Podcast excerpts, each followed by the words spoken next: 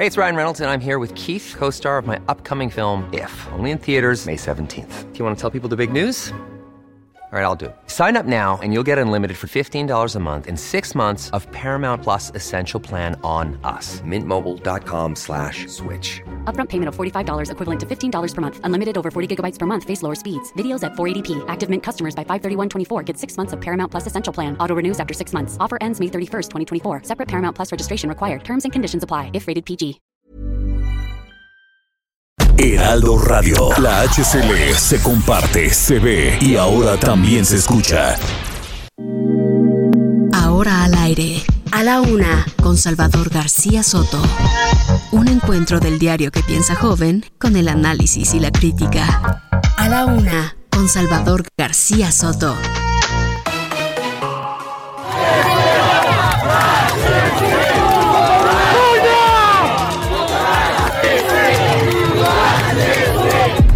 La epidemia de COVID-19 sigue en estado estable, en mínima actividad. Carito Martínez. Presente. José Luis Arena Gamboa. Presente. Alfredo Cardoso Echeverría. Presente. Freddy López Arevalo. Presente. Si se excluye, si no se invita a todos, va a ir una representación del gobierno de México, pero no iría yo. Nuestros hijos, ¿dónde están? ¿Dónde están? ¿Dónde están? Nuestros hijos, ¿dónde están? Porque vivos se los llevaron. ¡Vivos los queremos! Porque vivos se los llevaron. ¡Vivos los queremos!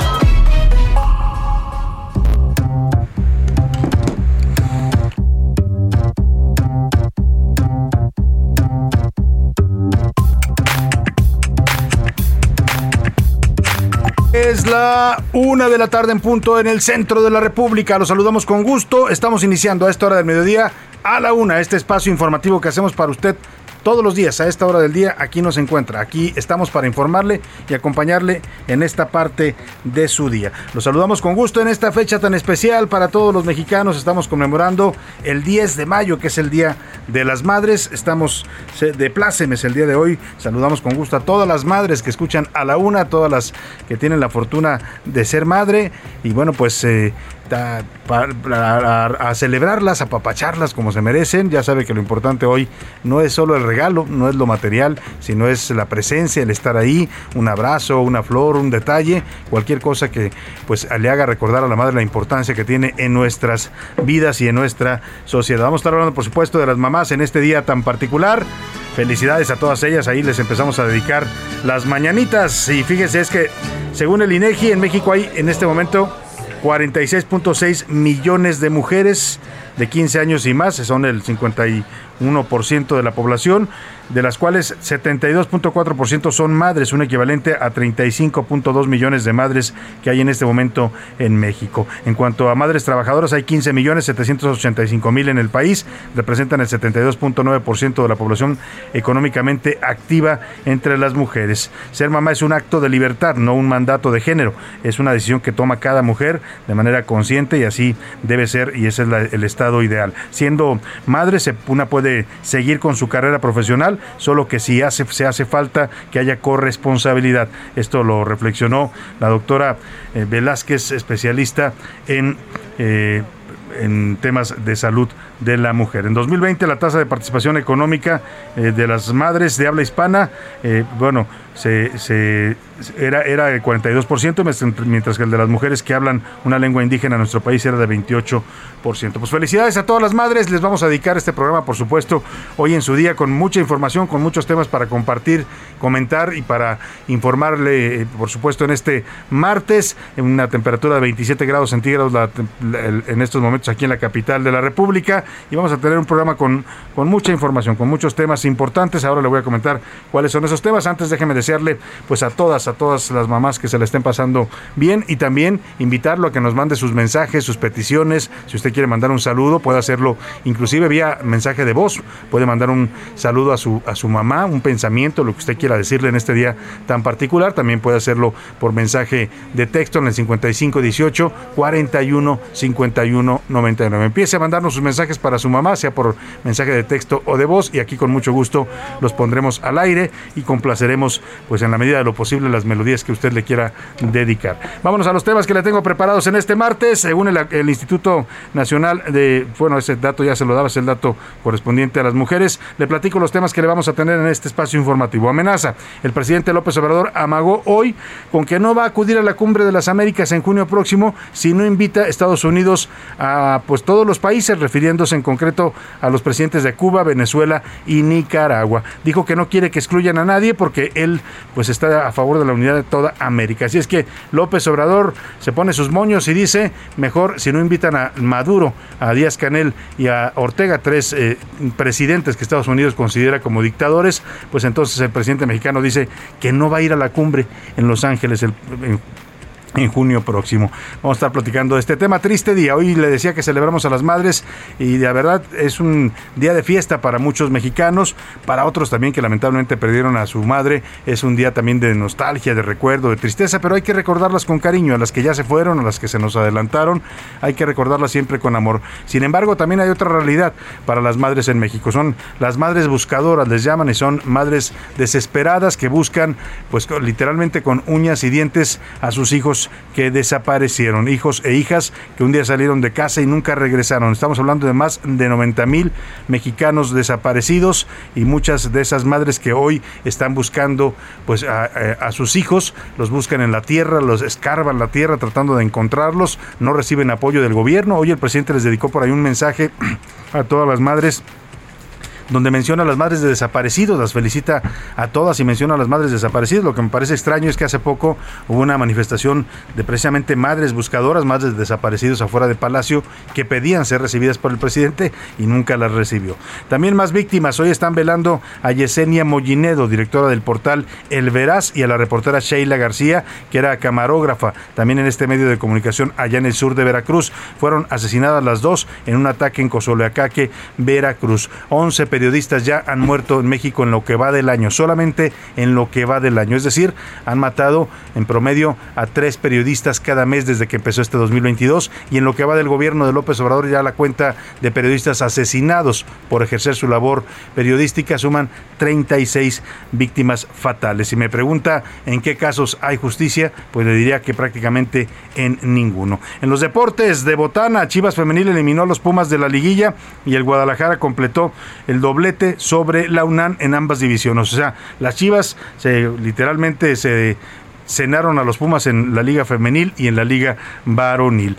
Además, Erling Haaland, una de las joyas del fútbol mundial, ya tiene un principio de acuerdo con uno de los gigantes europeos. Le vamos a decir a dónde se va este jugador de fútbol que está llamando mucho la atención en estos momentos en el mundo deportivo. En el entretenimiento, Priscila Reyes nos va a contar el escándalo que hay en la grabación de una nueva versión de la serie Los Años Maravillosos. ¿Se acuerda de aquel clásico de la televisión ochentera, noventera? Bueno, pues van a ser una nueva versión y hay polémica sobre esta nueva versión de esta serie que fue tan exitosa en la televisión mundial. Vamos a estar hablando, por supuesto, de estos y otros temas y vamos a estar debatiendo también. Ya sabe que este programa se hace con el debate, con la opinión, con los comentarios de usted y para que usted participe le hago como siempre las preguntas de este día.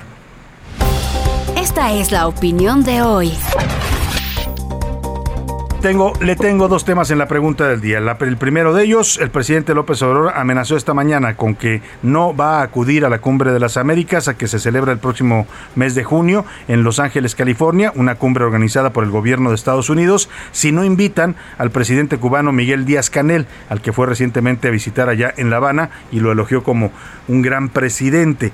Yo, el presidente mexicano ya había confirmado su participación, se dijo oficialmente que estaba confirmada. El canciller Marcelo Obrador fue a Washington a negociar parte de los contenidos de esta cumbre, eh, diciendo que el, pues el presidente iba a, a, estar presente, el presidente de México. Pero ahora López Obrador condiciona a Estados Unidos de que si no invita a Cuba, a Nicaragua y a Venezuela, pues entonces él no va. Es como si usted lo invita en una fiesta y dice, ah, no, pues si quieres que vaya tienes que invitar a fulanito, sultanito y menganito, aunque al anfitrión le caigan gordas esas personas. Así está el presidente López Obrador amenazando y haciendo berrinche con que no va a la cumbre si Estados Unidos no quiere invitar a los tres dictadores de América Latina. ¿Usted cree que esta posición del presidente mexicano es entendible? es una, le doy tres opciones para que me conteste, es una cumbre de las Américas y deben participar todos los países es una pésima posición porque el presidente pues ya había confirmado su asistencia y ahora eh, pues quiere condicionar a quién debe o no invitar el país anfitrión. O de plano al presidente López Obrador no le importa pues la relación con nuestro principal socio comercial, ¿no? Porque finalmente pues es una invitación del gobierno de Estados Unidos a una cumbre que va a tener lugar en su territorio, es nuestro principal socio y comercial y también nuestro principal vecino. Eh, también le hago otra pregunta. Ayer el diario El País dio a conocer una parte eh, casi completo, el tercer dictamen de que emitió la empresa DNB sobre las causas, la causa raíz, así le llamaron, del desplome de la línea 12 del metro, ocurrido exactamente hace un año y en el que murieron 26 personas este documento que tenía en su poder el gobierno de la Ciudad de México desde octubre del año pasado, que lo ocultaron, nunca lo dieron a conocer y que recientemente pues eh, se hizo polémica porque la jefa de gobierno Claudia Sheinbaum salió a decir que este informe tenía un sesgo político, que por eso no lo aceptaban y que incluso amenazaba con demandar a la empresa DNB.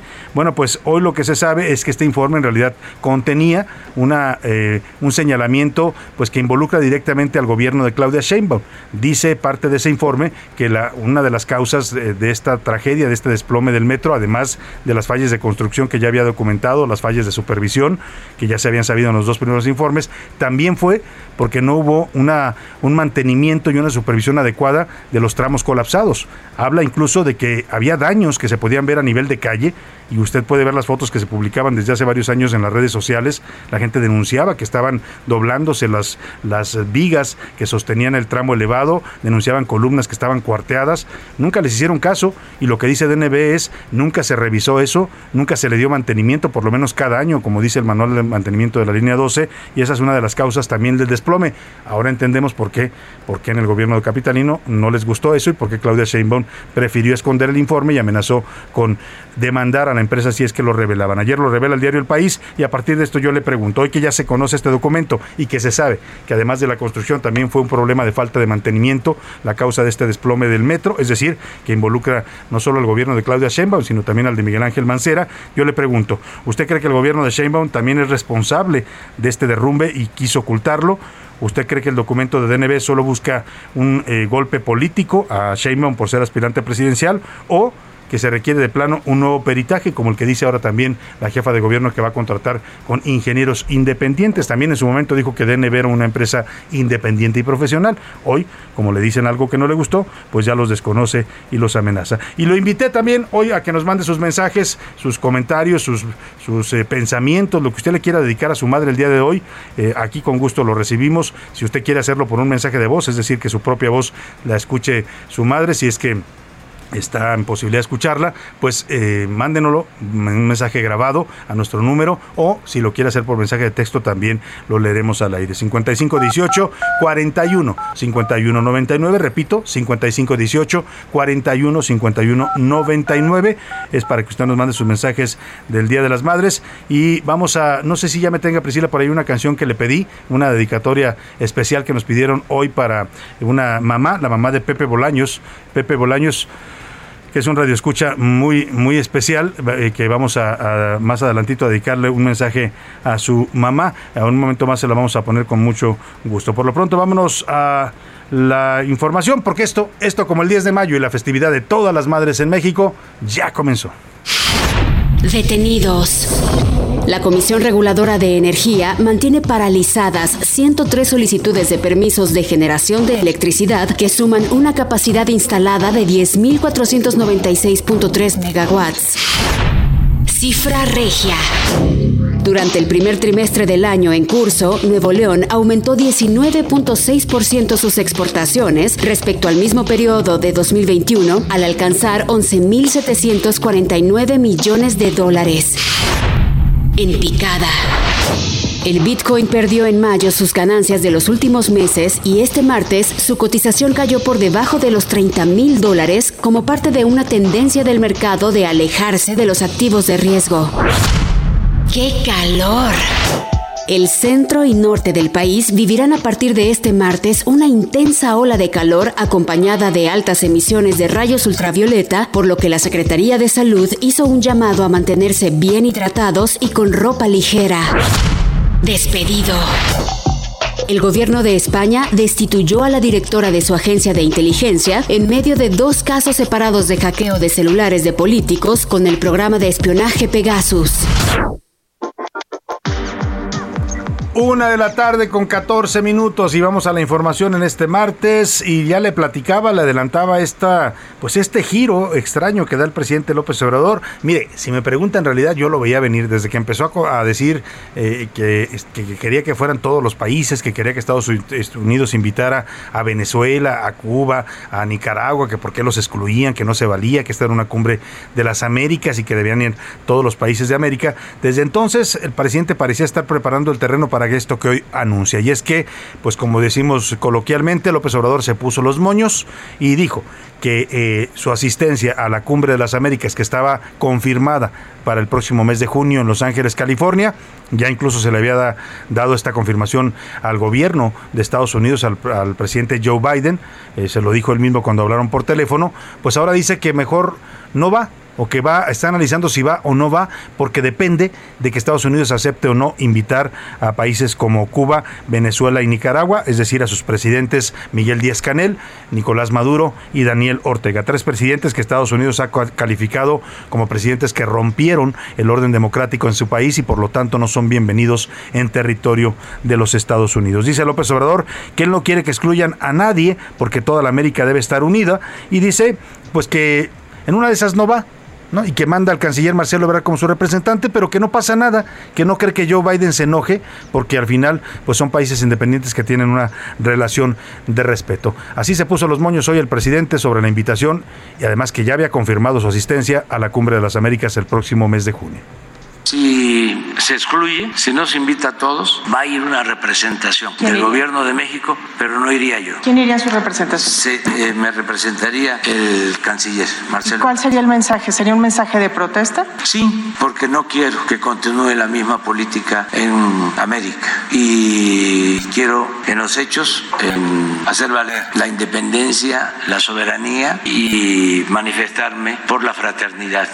Bueno, ahí está el discurso del presidente, la independencia, la soberanía, y bueno, pues dice que no va, que va a mandar a Marcelo Ebrar. Eh, pues el presidente le quiere decir a Estados Unidos a quién puede y a quién no puede invitar a su casa. Prácticamente consiste en eso y condiciona su participación a que si no van sus tres amigos dictadores, es decir, Nicolás Maduro, Miguel Díaz Canel, al que acaba de estar allí en La Habana, le dedicó un discurso lleno de elogios, ¿no? El mejor presidente, el gran presidente cubano.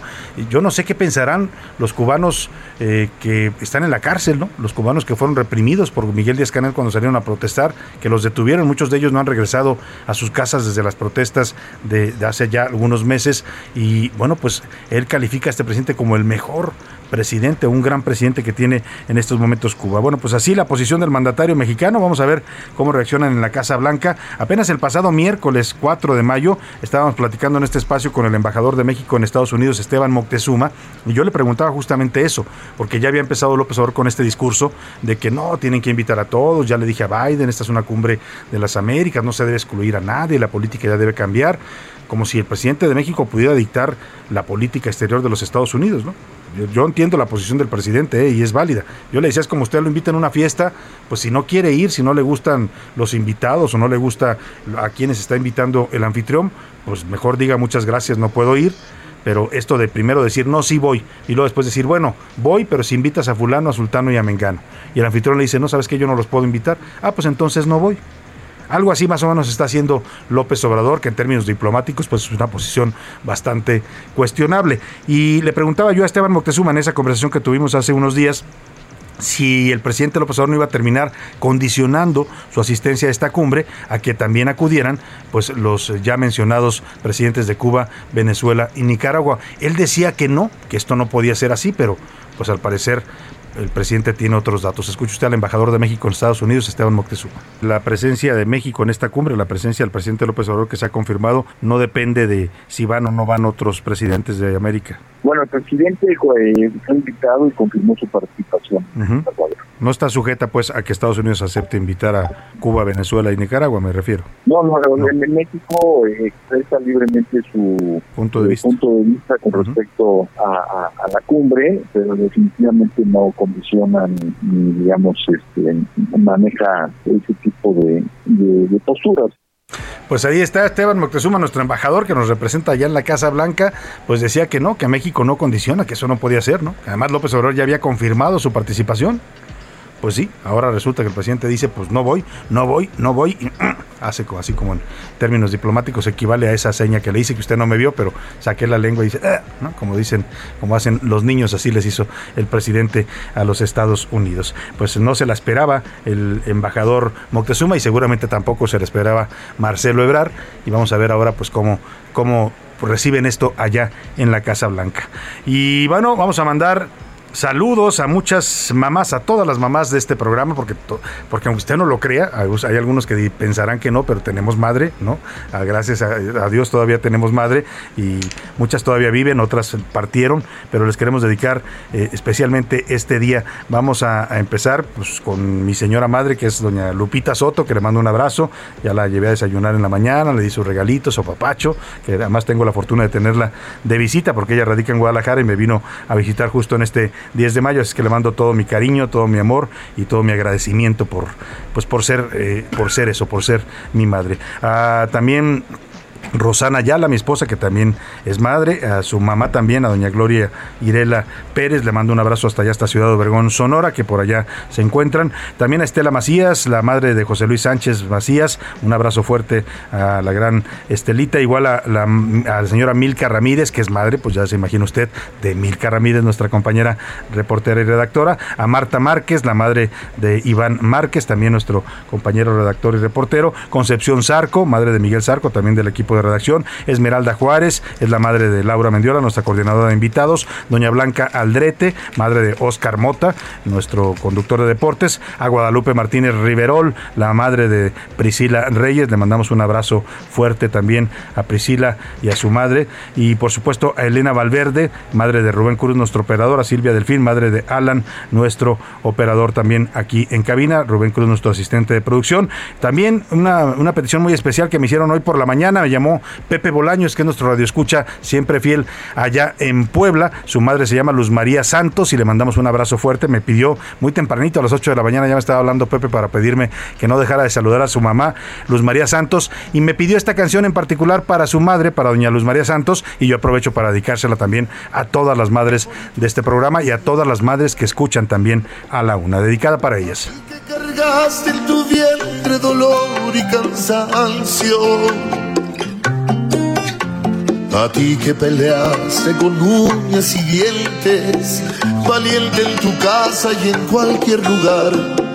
A ti rosa fresca de abril, a ti mi fiel querubín. A ti te dedico mis versos, mi ser, mis victorias. A ti mi respeto, señora, señora, señora a ti mi guerrero invencible, a ti luchadora incansable, a ti mi amiga constante de todas las horas. Para todas las mamás dedicadas en este día tan especial, una gran canción que compuso la señora Denise de Calaf y esta es una interpretación que hace Jorge El Coque Muñiz, dedicada para todas las mamás en este día. Oiga, y el presidente López Obrador mandó hoy, este 10 de mayo, en su conferencia mañana una, un mensaje, una felicitación a todas las madres mexicanas, incluyó también a las madres de desaparecidos, que son muchas lamentablemente, y pues eh, muy valientes además, todo nuestro, nuestro, nuestra solidaridad con ellas que están buscando desesperadamente a sus hijos. Felicitaciones a las mamás, a las que están en nuestro país, a las que están en el extranjero, a las que todavía nos acompañan, a las que ya se fueron, se nos adelantaron, pero las recordamos siempre con mucho cariño, a las que están sufriendo por sus hijos, por sus desaparecidos, a las que están enfermas o están preocupadas por sus familiares enfermos, a las mujeres trabajadoras, a todas las mujeres, a todas las mamás. A todas las mamás, dice el presidente, pues ahí está la felicitación presidencial a las madres en este día. Y aquí en la Ciudad de México, cerca de las 11 de la mañana, hubo una marcha justamente de madres de mujeres desaparecidas. Salieron del Monumento a la Madre, ahí en la zona de Sullivan, hasta el Ángel de la Independencia. Llegaron cerca del mediodía. Vamos contigo, Gerardo Galicia. Cuéntanos cómo estuvo esta movilización de madres de mujeres desaparecidas.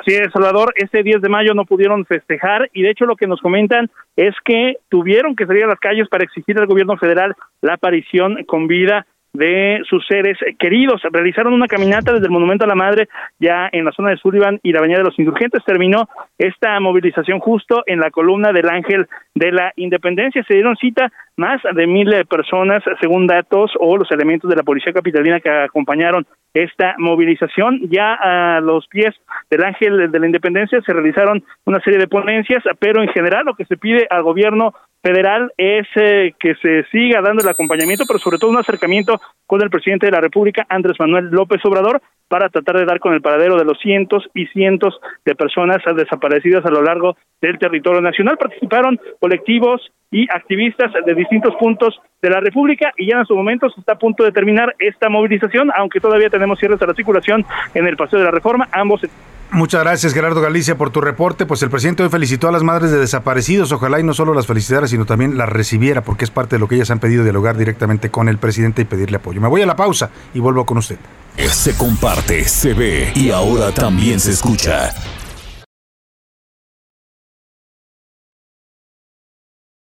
Heraldo Radio. Sigue escuchando a la una con Salvador García Soto. Ahora, la rima de Valdés. O, de Valdés, la rima. Me gustaría saludar a todas las jefecitas. No de gobierno, Claudita, no es para ti este rimar, mas quiero felicitar a las madres con cariño que educaron a sus niños en valores y en decencia. Que una que otra dependencia no asoma de esto ni un guiño. ¡A la madre! dije yo, ¿Están seguros que no los parió quién sabe quién?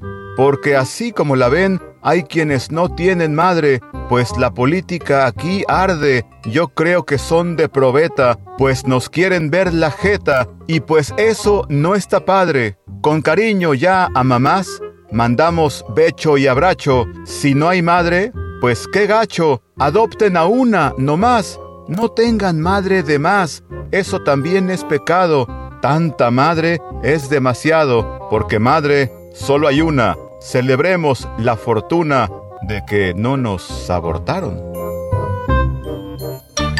Hola, soy Maite, tengo tres hijos, un varón y dos mujeres. Como mamá, mis principales retos han sido diseñar actividades que les permitieran identificar sus talentos y vocaciones. Ahora, seguir aprendiendo de mis hijos. Respetar que su felicidad no necesariamente coincide con mi paradigma, así como identificar cuando son felices, porque eso es mi felicidad. Hola, soy Ivonne y tengo dos hijos, uno en la universidad y otro en la prepa. Y para mí lo más importante es su felicidad y su seguridad.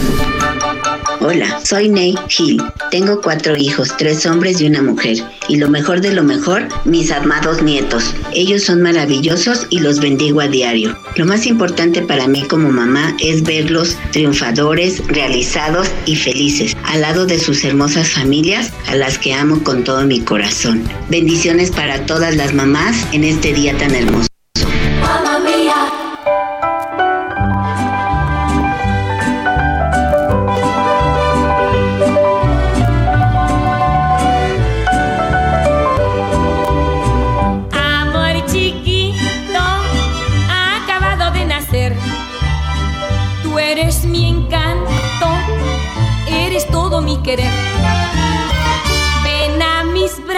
Brazos, te amaré con ilusión. Porque te quiero y te doy mi corazón. Yo solo vivo por ti, sufro por ti, muero por ti. Espero me hagas feliz como yo a ti, porque te quiero y te doy mi corazón. Amor chiquito,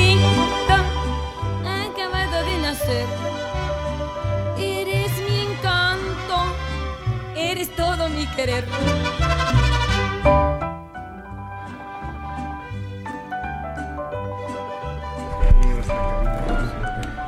Una de la tarde con 33 minutos. Disculpen usted, tuvimos aquí una falla en los micrófonos. Bueno, estaba yo saludándolo. Estamos regresando una de la tarde con 33 minutos. Regresamos con esta canción de Dora María. Se llama Amor Chiquito y esta mujer con llamada La Chaparrita de Oro la cantó en 1964. Habla sobre un amor recién estrenado, pero a lo largo de los años es una canción que muchas madres le dedican a sus hijos, sobre todo cuando son bebés. Así es que Priscila nos la programó en esta semana del Día de las Madres aquí en A la Una. Y escuchamos antes cápsulas de madres. Vamos a estar escuchando a lo largo del programa, pues testimonios de madres. ¿Qué es para ellas la maternidad? ¿Cuáles han sido sus prioridades como madre, eh, como madres y bueno, pues cada madre tiene un sentido de la maternidad y también distintas prioridades, así es que es importante escucharlas en este día tan particular. Y vamos a más información. Esta pieza que le voy a presentar, que nos elaboró nuestra compañera Milka Ramírez, tiene que ver con esta problemática que platicábamos antes de irnos a la pausa. Las madres de desaparecidos nos contaban nuestro reportero Gerardo Galicia, que hicieron hoy una manifestación aquí en la Ciudad de México, es uno de los lados dolorosos de la maternidad en México. Muchas madres que buscan eh, con desesperación, con angustia, con dolor eh, a sus hijos, que no los encuentran, que no saben dónde están, dónde quedaron, qué fue de ellos, si los, si viven, si mueren, qué hicieron de ellos. Un día salieron de casa a estudiar, a trabajar, hombres, mujeres, adultos, niños, ¿no? Muchos niños también desaparecidos en este país. Lamentablemente el robo de infantes es uno de los delitos que eh, pues sigue registrándose con frecuencia en nuestro país. Eh, niños que son arrebatados de los brazos de sus padres, niños que son robados de, en las escuelas o en distintos lugares. Y precisamente sobre esto habla Milka Ramírez, la otra, otra, otro lado de la maternidad dolorosa, madres que perdieron a sus hijos siendo niños, niños o niñas, que un día se los llevaron, se los arrebataron, desaparecieron y no saben de ellos. Es una es una angustia que yo no me puedo siquiera imaginar. O sea, se lo digo y se me hace un hueco en el pecho al decírselo, al pensar en esas madres que siguen llorando y añorando a sus hijos, que siguen pensando todas las noches en dónde están, que los buscan desesperadamente, que hacen carteles y los pegan por la calle, que van a asociaciones de, personas desaparecidas, de niños desaparecidos. Y bueno, en medio de todo esto, muchas de ellas han tomado una iniciativa muy interesante que, de la cual nos habla Milka Ramírez. Le llaman los cuartos vacíos. Y lo que hacen ellas en muchos casos es que cuando, cuando un niño desaparece, o se lo roban o se va y no vuelven a saber de él, eh, su cuarto se queda intacto. En, espera de que vuelva, pues algunos tienen ya años, tres años, cuatro años, algunos once años que se los robaron, pero el cuarto está intacto, no le han movido nada. Los juguetes de niño ahí están, su camita, lo que le gustaba a él, su ropa, todo sigue intacto. Porque la esperanza dicen bien el, refrán, muere al último. Ellos, ellos sueñan y anhelan que su hijo regrese un día a casa. Bueno, y lo que hicieron para allegarse de recursos en esta búsqueda, que además es, costosa porque hay que estar pagando constantemente pues eh, materiales para promover la imagen del niño y ver si alguien lo ha visto, si alguien puede dar razón de él, es rentar sus, los cuartos de estos niños. Lo suben a plataformas como Airbnb, pero lo rentan de manera simbólica. No es que vaya alguien al cuarto, sino lo ponen en renta y si usted decide apoyar a estas madres, paga la renta, lo que ellos cobran de renta, se lo deposita en una cuenta, no va a usar el cuarto y lo que está haciendo es contribuir de, una, de esta manera a la, a la lucha de ellas, a la búsqueda de sus hijos. La aportación es voluntaria, no le ponen una tarifa como en otros casos y lo que usted quiera eh, ayudar pues a esta lucha. Es una forma pues de financiar también ellos esta búsqueda que es costosa eh, y también pues de mantener viva la esperanza de que sus hijos, sus pequeños hijos que un día se robaron o desaparecieron, regresen a casa. Milka Ramírez nos cuenta esta historia. Este es un cojín de mi hija de sus 15 años. Este pues es uno de sus recuerdos y ella aquí lo tenía en su cama. Y pues este es su recámara de ella, su cama y sus peluches, sus juguetes, su bolsa de mano. La estamos aquí esperando y pues tratamos de no mover cosas, de conservarla tal y como estaba para que ella el día que aparezca pues se sienta bienvenida. Desde hace tres años, el cuarto de Nimbe Cepeta está vacío. Ella no está. La adolescente salió a la escuela el 30 de mayo del 2019 a las seis y media de la mañana, pero nunca volvió. Su habitación está intacta. De la litera aún cuelgan sus audífonos y en su cama duermen sus peluches. Arriba del closet hay una muñeca con vestido morado, idéntico al que Nimbe usó en sus 15 años. Habla la señora María Elena, mamá de Nimbe. Ese día salió de la casa como a las seis y media y tomó su transporte como siempre. Me dijo que iba a llegar temprano, que porque ese día no tenían clases y había un evento de universidades. Ella ya estaba haciendo el servicio social en la presidencia municipal de aquí de los Reyes La Paz. Ella ya estaba cursando el cuarto semestre de la carrera de biotecnología. Ella sale de su servicio a las 5 y ese día pues no llegaba y este fui a buscarla y me dijeron pues que ya estaba cerrado y que no había nadie. Así empezó la travesía de los padres de Nimbe. La última línea de investigación en su caso es que la joven estaba en manos del narcotráfico. Habla la señora María Elena, mamá de Nimbe.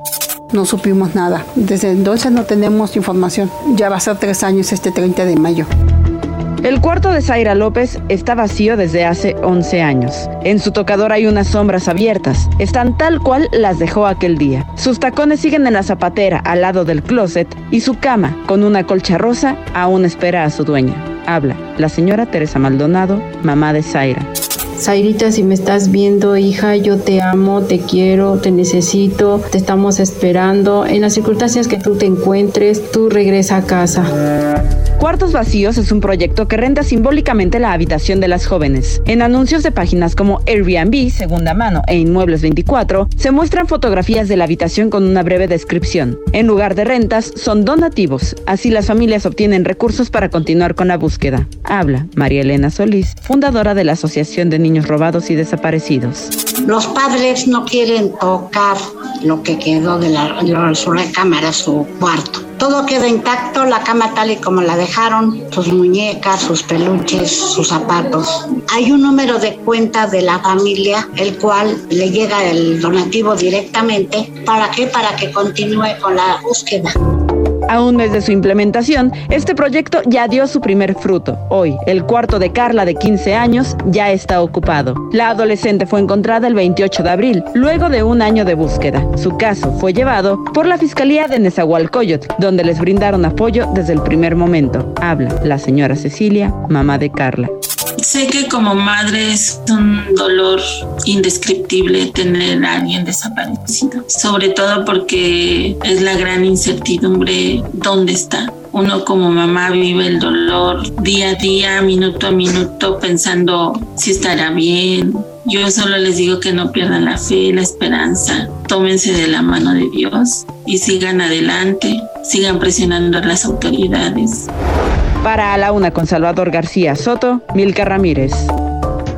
Pues ahí están estas historias de madres cuyos hijos e hijas desaparecieron, lo siguen esperando, lo siguen anhelando, siguen soñando con su regreso. Usted escuchó cómo les hablaban, diciéndoles, si me escuchas, si me ves, te necesito, te, pues necesito que estés conmigo. Eh, le voy a dar los datos de estas dos madres que han decidido hacer esta, pues, esta forma de financiar su búsqueda, de seguir pudiendo tener recursos para buscar a sus hijos. Es el caso de Nimbe Cepeta, es la joven desaparecida, eh, desapareció casi siendo niña.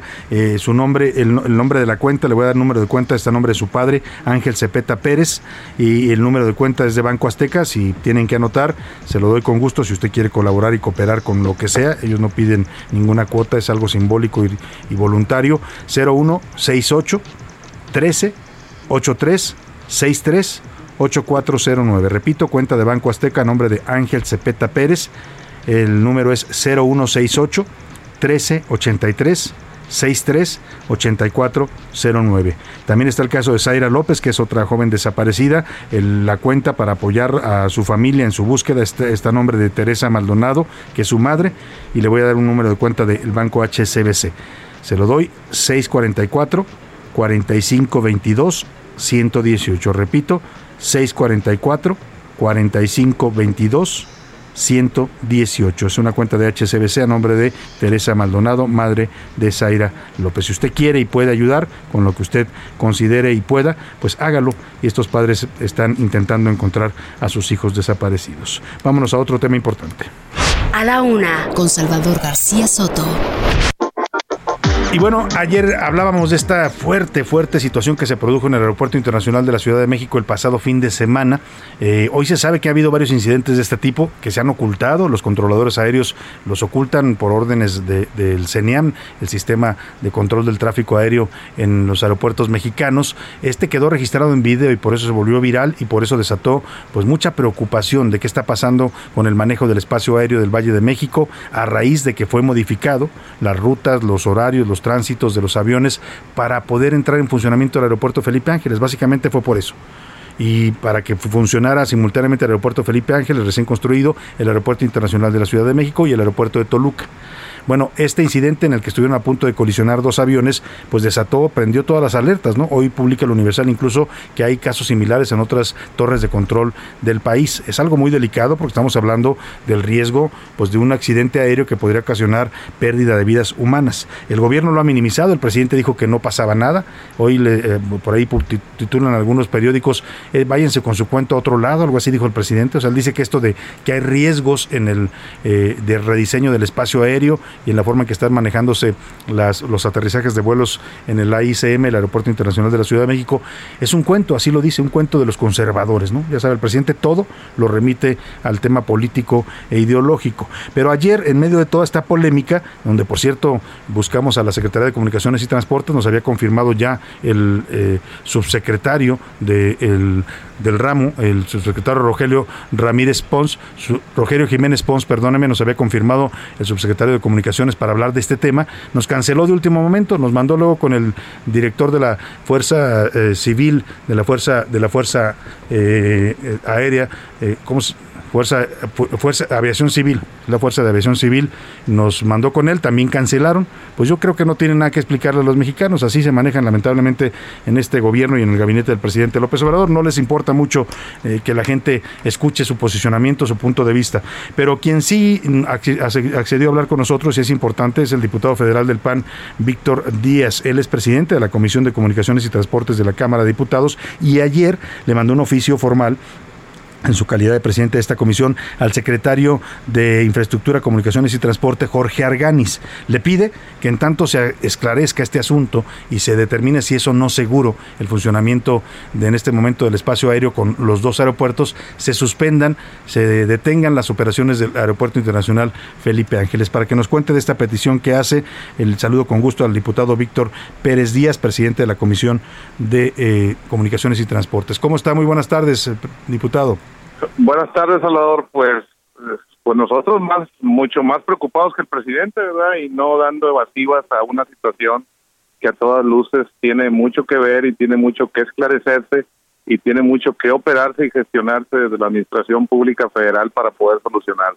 Estamos hablando de vidas, o sea, de vidas, de integridad física, eh, si tú quieres de inversiones, que sería lo que menos interesa en este momento pero sería, tenemos un riesgo de una situación catastrófica en la cual perderíamos muchas vidas. Y lo, lo más carajo de esto, Salvador, es que desde antes de la construcción o cuando se empezó a hablar del aeropuerto Felipe Ángeles como una opción en el Valle de México, eh, muchas firmas de, la aeronáutica civil a nivel internacional nos previeron de, del riesgo de un rediseño o de, de tener este muchos vuelos acumulados en este espacio aéreo del Valle de México. Entonces no hay razones por las cuales no podamos discutir públicamente qué está pasando de manera técnica y profesional, qué está pasando con el rediseño que se hizo al entrar en operaciones del aeropuerto y pues que ya nos está causando problemas en, en el aterrizaje y salida de los aviones en el, en el aeropuerto internacional de la Ciudad de México. Entonces, muy preocupante, demasiado preocupante como para andar utilizando evasivas como lo está haciendo el presidente de la República. Sin duda alguna. Y usted envía esta petición formal, este oficio que le envía eh, al secretario de Comunicaciones. Ayer le reciben, veo yo en, en la copia que circuló usted mismo en sus redes sociales, el sello de recibido en la Secretaría de Comunicaciones y Transportes. ¿Ha tenido ya alguna respuesta? ¿Espera tenerla pronto? No, ninguno, ninguna. Y pues sí esperamos tenerla. Digo, secretario y la oficina del secretario de hasta en este momento corteses y educados en términos políticos. Muy bien, pero bueno, nosotros esperamos tenerla. La situación es la siguiente. Eh, nosotros tenemos un grupo de especialistas por, con el que, por cierto, tenemos una reunión hoy eh, y, nos dicen que el origen del, de la situación y de la saturación obviamente es el, el haber puesto en marcha ya la, la, el aeropuerto internacional Felipe de, Ángeles. de, de- de Felipe Ángeles, que aún y cuando son este, escasos el funcionamiento, no está al 100%, pues obviamente ahí está el origen del rediseño. Sí, y es precisamente este rediseño el que ha puesto en jaque a los controladores y también pues la falta de, en un momento dado, de capacitación, de actualización en temas de conocimientos y también en, en el tema de actualización de la, de la parte tecnológica en los servicios a la aeronáutica civil o los servicios de navegación en el, en el país, sobre todo en la Ciudad de México. Entonces, creo que sacar o poner un alto al funcionamiento mientras se piensa con la gente especialista qué hacer con el uso del espacio aéreo en el en el Valle de México, pues yo creo que es lo más prudente porque ahí es donde se origina la acumulación de, de- del espacio Claro. de las rutas en el rediseño. Ahora, diputado. Nosotros creemos esto prudente y estamos esperando una, Una respuesta. Ahora, ¿usted cree que el presidente López Obrador va a querer cerrar en estos momentos o, o suspender, por lo menos dice usted temporalmente, en lo que se aclara este asunto y se revisa el aeropuerto Felipe Ángeles? Si está buscando incluso con un decreto mandar a fuerzas vuelos para allá.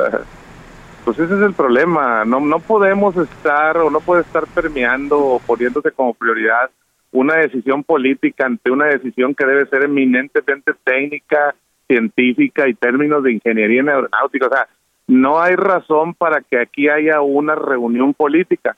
Yo no digo que el secretario de gobernación no tenga que ver en los asuntos de seguridad nacional, porque pueden ser de seguridad nacional, pero luego salen de esa reunión que convocaron ayer ahí en gobernación y dicen que simplemente que van a reducir el 25% de los vuelos en el aeropuerto internacional de la Ciudad de México. Esa no es la solución. Ya había problemas en la en el aeropuerto internacional de la Ciudad de México. O sea, vamos a seguir con los problemas. Entonces, a lo que voy es a lo siguiente. No podemos gestionar políticamente con una conclusión o una decisión política algo que es un tema técnico, un tema científico, un tema de ingeniería. Entonces había más políticos que, que gente con conocimiento en esa reunión, desde el- en este caso del, de- del diseño de rutas en el espacio aéreo. Entonces eso es una contradicción con la cual el presidente siempre ha querido solucionar los problemas del país y por lo que vemos, pues simplemente no los ha solucionado. Ahora, Sí nos se ha dedicado a dirigir el presupuesto en otras cosas, pero en este caso lo que ocupamos es gente que conozca de lo- del tema. Sí, ocupamos gente honesta, gente leal, pero muy capacitada para darle certidumbre a los pasajeros, a los millones de personas que viajan por el aeropuerto internacional de la Ciudad de México, que son 53 millones de pasajeros que utilizan el aeropuerto internacional de la Ciudad de México, que todos los días, Salvador, se suben a un promedio de 800 vuelos entre entradas, entre salidas y llegadas a este aeropuerto. Entonces, señor presidente, son 53 millones de pasajes al año, son 53 millones de riesgos. Claro. Chingados, si eso ya no le ya no le ocupa su mente para tomar una decisión clara, pues está, está carajo, ¿no? Ahora, ¿qué tiene que pasar, diputado? Estamos platicando con el diputado Víctor Díaz, eh, presidente de la Comisión de Comunicaciones y Transportes de la Cámara de Diputados, Víctor Pérez Díaz. Eh, ¿Qué tiene que pasar? Porque uno escucha denuncias eh, del sindicato de controladores aéreos que manejan a estas personas que son los que dirigen las operaciones de aterrizaje y despegue del aeropuerto. Escuchamos también del sindicato internacional de pilotos alertando también de estos riesgos en el rediseño del espacio aéreo. ¿Qué tiene que pasar para que el presidente entienda que esto no es un tema político, como bien lo dice usted, y que no es un asunto de los conservadores, como dijo ayer? ¿Qué tiene que pasar? Mira, este, desafortunadamente tengo un presidente que es muy, muy terco, ¿no? Eh, este, y muy obstinado. Eh, no sé, yo no quiero pensar en lo peor, ¿eh? A ver, si ya hay un aviso y no es el único incidente que pudo que, que ha existido, si ya ha habido varios y tenemos reportes, si acá en, en lo oscurito, o más bien acá en cortito, los controladores te dicen que no hay una situación de una operación normal en las en, en, en el tema del control aéreo. ¿Qué tiene que pasar? Pues tiene que pasar que el nuevo director que, que eligieron tendría que cambiar todo el tema y traer a los mejores operadores del control aéreo en el país, ¿sí? O capacitar a los que tiene, sacar a los que no tienen la capacidad, traer mejor tecnología y sobre todo hacer una reunión de expertos, Sí. eh, Salvador, una reunión de expertos, escuchar ya de una vez lo que no quisimos escuchar cuando empezamos a, o cuando se empezó a ver el tema del aeropuerto internacional eh, Felipe Ángeles, escuchar todos esos conceptos técnicos de ingeniería, de ingenieros, de gente con conocimiento en el reparto del espacio, con gente con experiencia en muchas partes del mundo donde ha habido situaciones similares o peores que en la Ciudad de México, porque tenemos que escuchar la experiencia y el conocimiento, eso es lo que tiene que suceder, no reunirnos a hacer una convocatoria para hacer una conclusión política y salir a decir que se van a reducir el 25% de los vuelos en la Ciudad de México. No va a arreglar nada eso. Sin duda. Pues vamos a estar muy atentos a la respuesta que le dé el secretario de Comunicaciones y Transportes, si es que le responde, porque la verdad decía yo, pues no se ha caracterizado este gobierno ni este gabinete por ser el más transparente y el más atento a este tipo de solicitudes de, información. En este caso tendría que responder, porque estamos hablando de una solicitud de la Comisión Especializada de la Cámara de Diputados en el tema de Comunicaciones y Transportes. Estaremos atentos, diputado, y por supuesto consultándolo. Le agradecemos mucho estos minutos. Gracias, Salvador. Buenas tardes. Es el diputado Víctor Pérez Díaz, es eh, diputado federal panista, presidente de la Comisión de Comunicaciones y Transportes ahí en San Lázaro. Bueno, pues vamos a ver si le responden, porque le decía, a nosotros quedaron de darnos eh, eh, dos entrevistas. Primero el subsecretario Rogelio Jiménez Pons, después nos mandaron con el director de Aviación Civil que al final los dos terminaron cancelando. Como si no fuera un tema de verdad apremiante y, urgente hablar de eso y como dice el diputado, analizarlo sin sesgos políticos y sin andar diciendo que es un asunto, una campaña contra el gobierno, como siempre se suele decir lamentablemente en Palacio Nacional. Nos vamos a la pausa con música, lo voy a dejar con The Shireless y esta canción que se llama Mama Said, Mamá dijo, una canción de 1961 que habla sobre los consejos de una madre. Ah, cómo nos cuesta hacerle caso, ¿no? Ya cuando nos damos cuenta y nos golpea la vida decimos, qué razón tenía mi madre. Regreso con usted a la segunda hora de A la Una. Mama said there'll be days like this, there'll be days like this, Mama said. Mama said, Mama said. Mama said there'll be days like this, there'll be days like this, my mama said. Mama said, Mama said. I went walking the other day and everything was going fine. I met a little boy named Billy Joe and then almost lost my mind. Escuchas a la una con Salvador García Soto. En un momento regresamos. Heraldo Radio 98.5 FM, una estación de Heraldo Media Group, transmitiendo desde Avenida Insurgente Sur 1271, Torre Carrachi, con 100.000 watts de potencia radiada. Heraldo Radio, la HCL se comparte, se ve y ahora también se escucha. Ya estamos de vuelta con A la Una, con Salvador García Soto.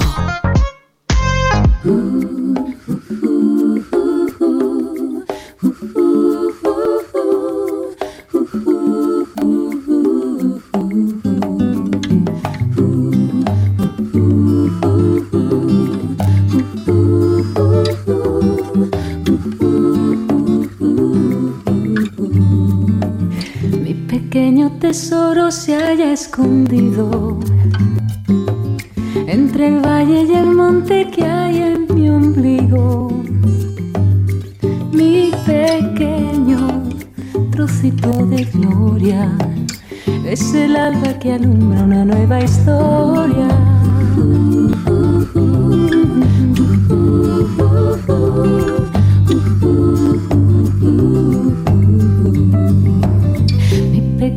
Tesoro quiere ver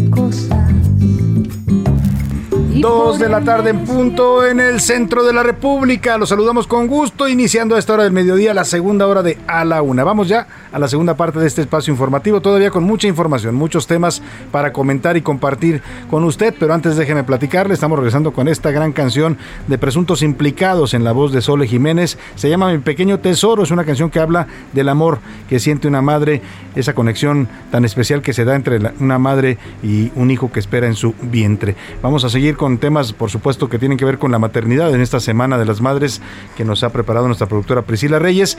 que escuchemos un poco más de esta canción, ahora le cuento los temas que le tengo preparados en esta segunda parte de A la Una. Mi pequeño trocito de vida es un ángel que viene a mí de puntillas.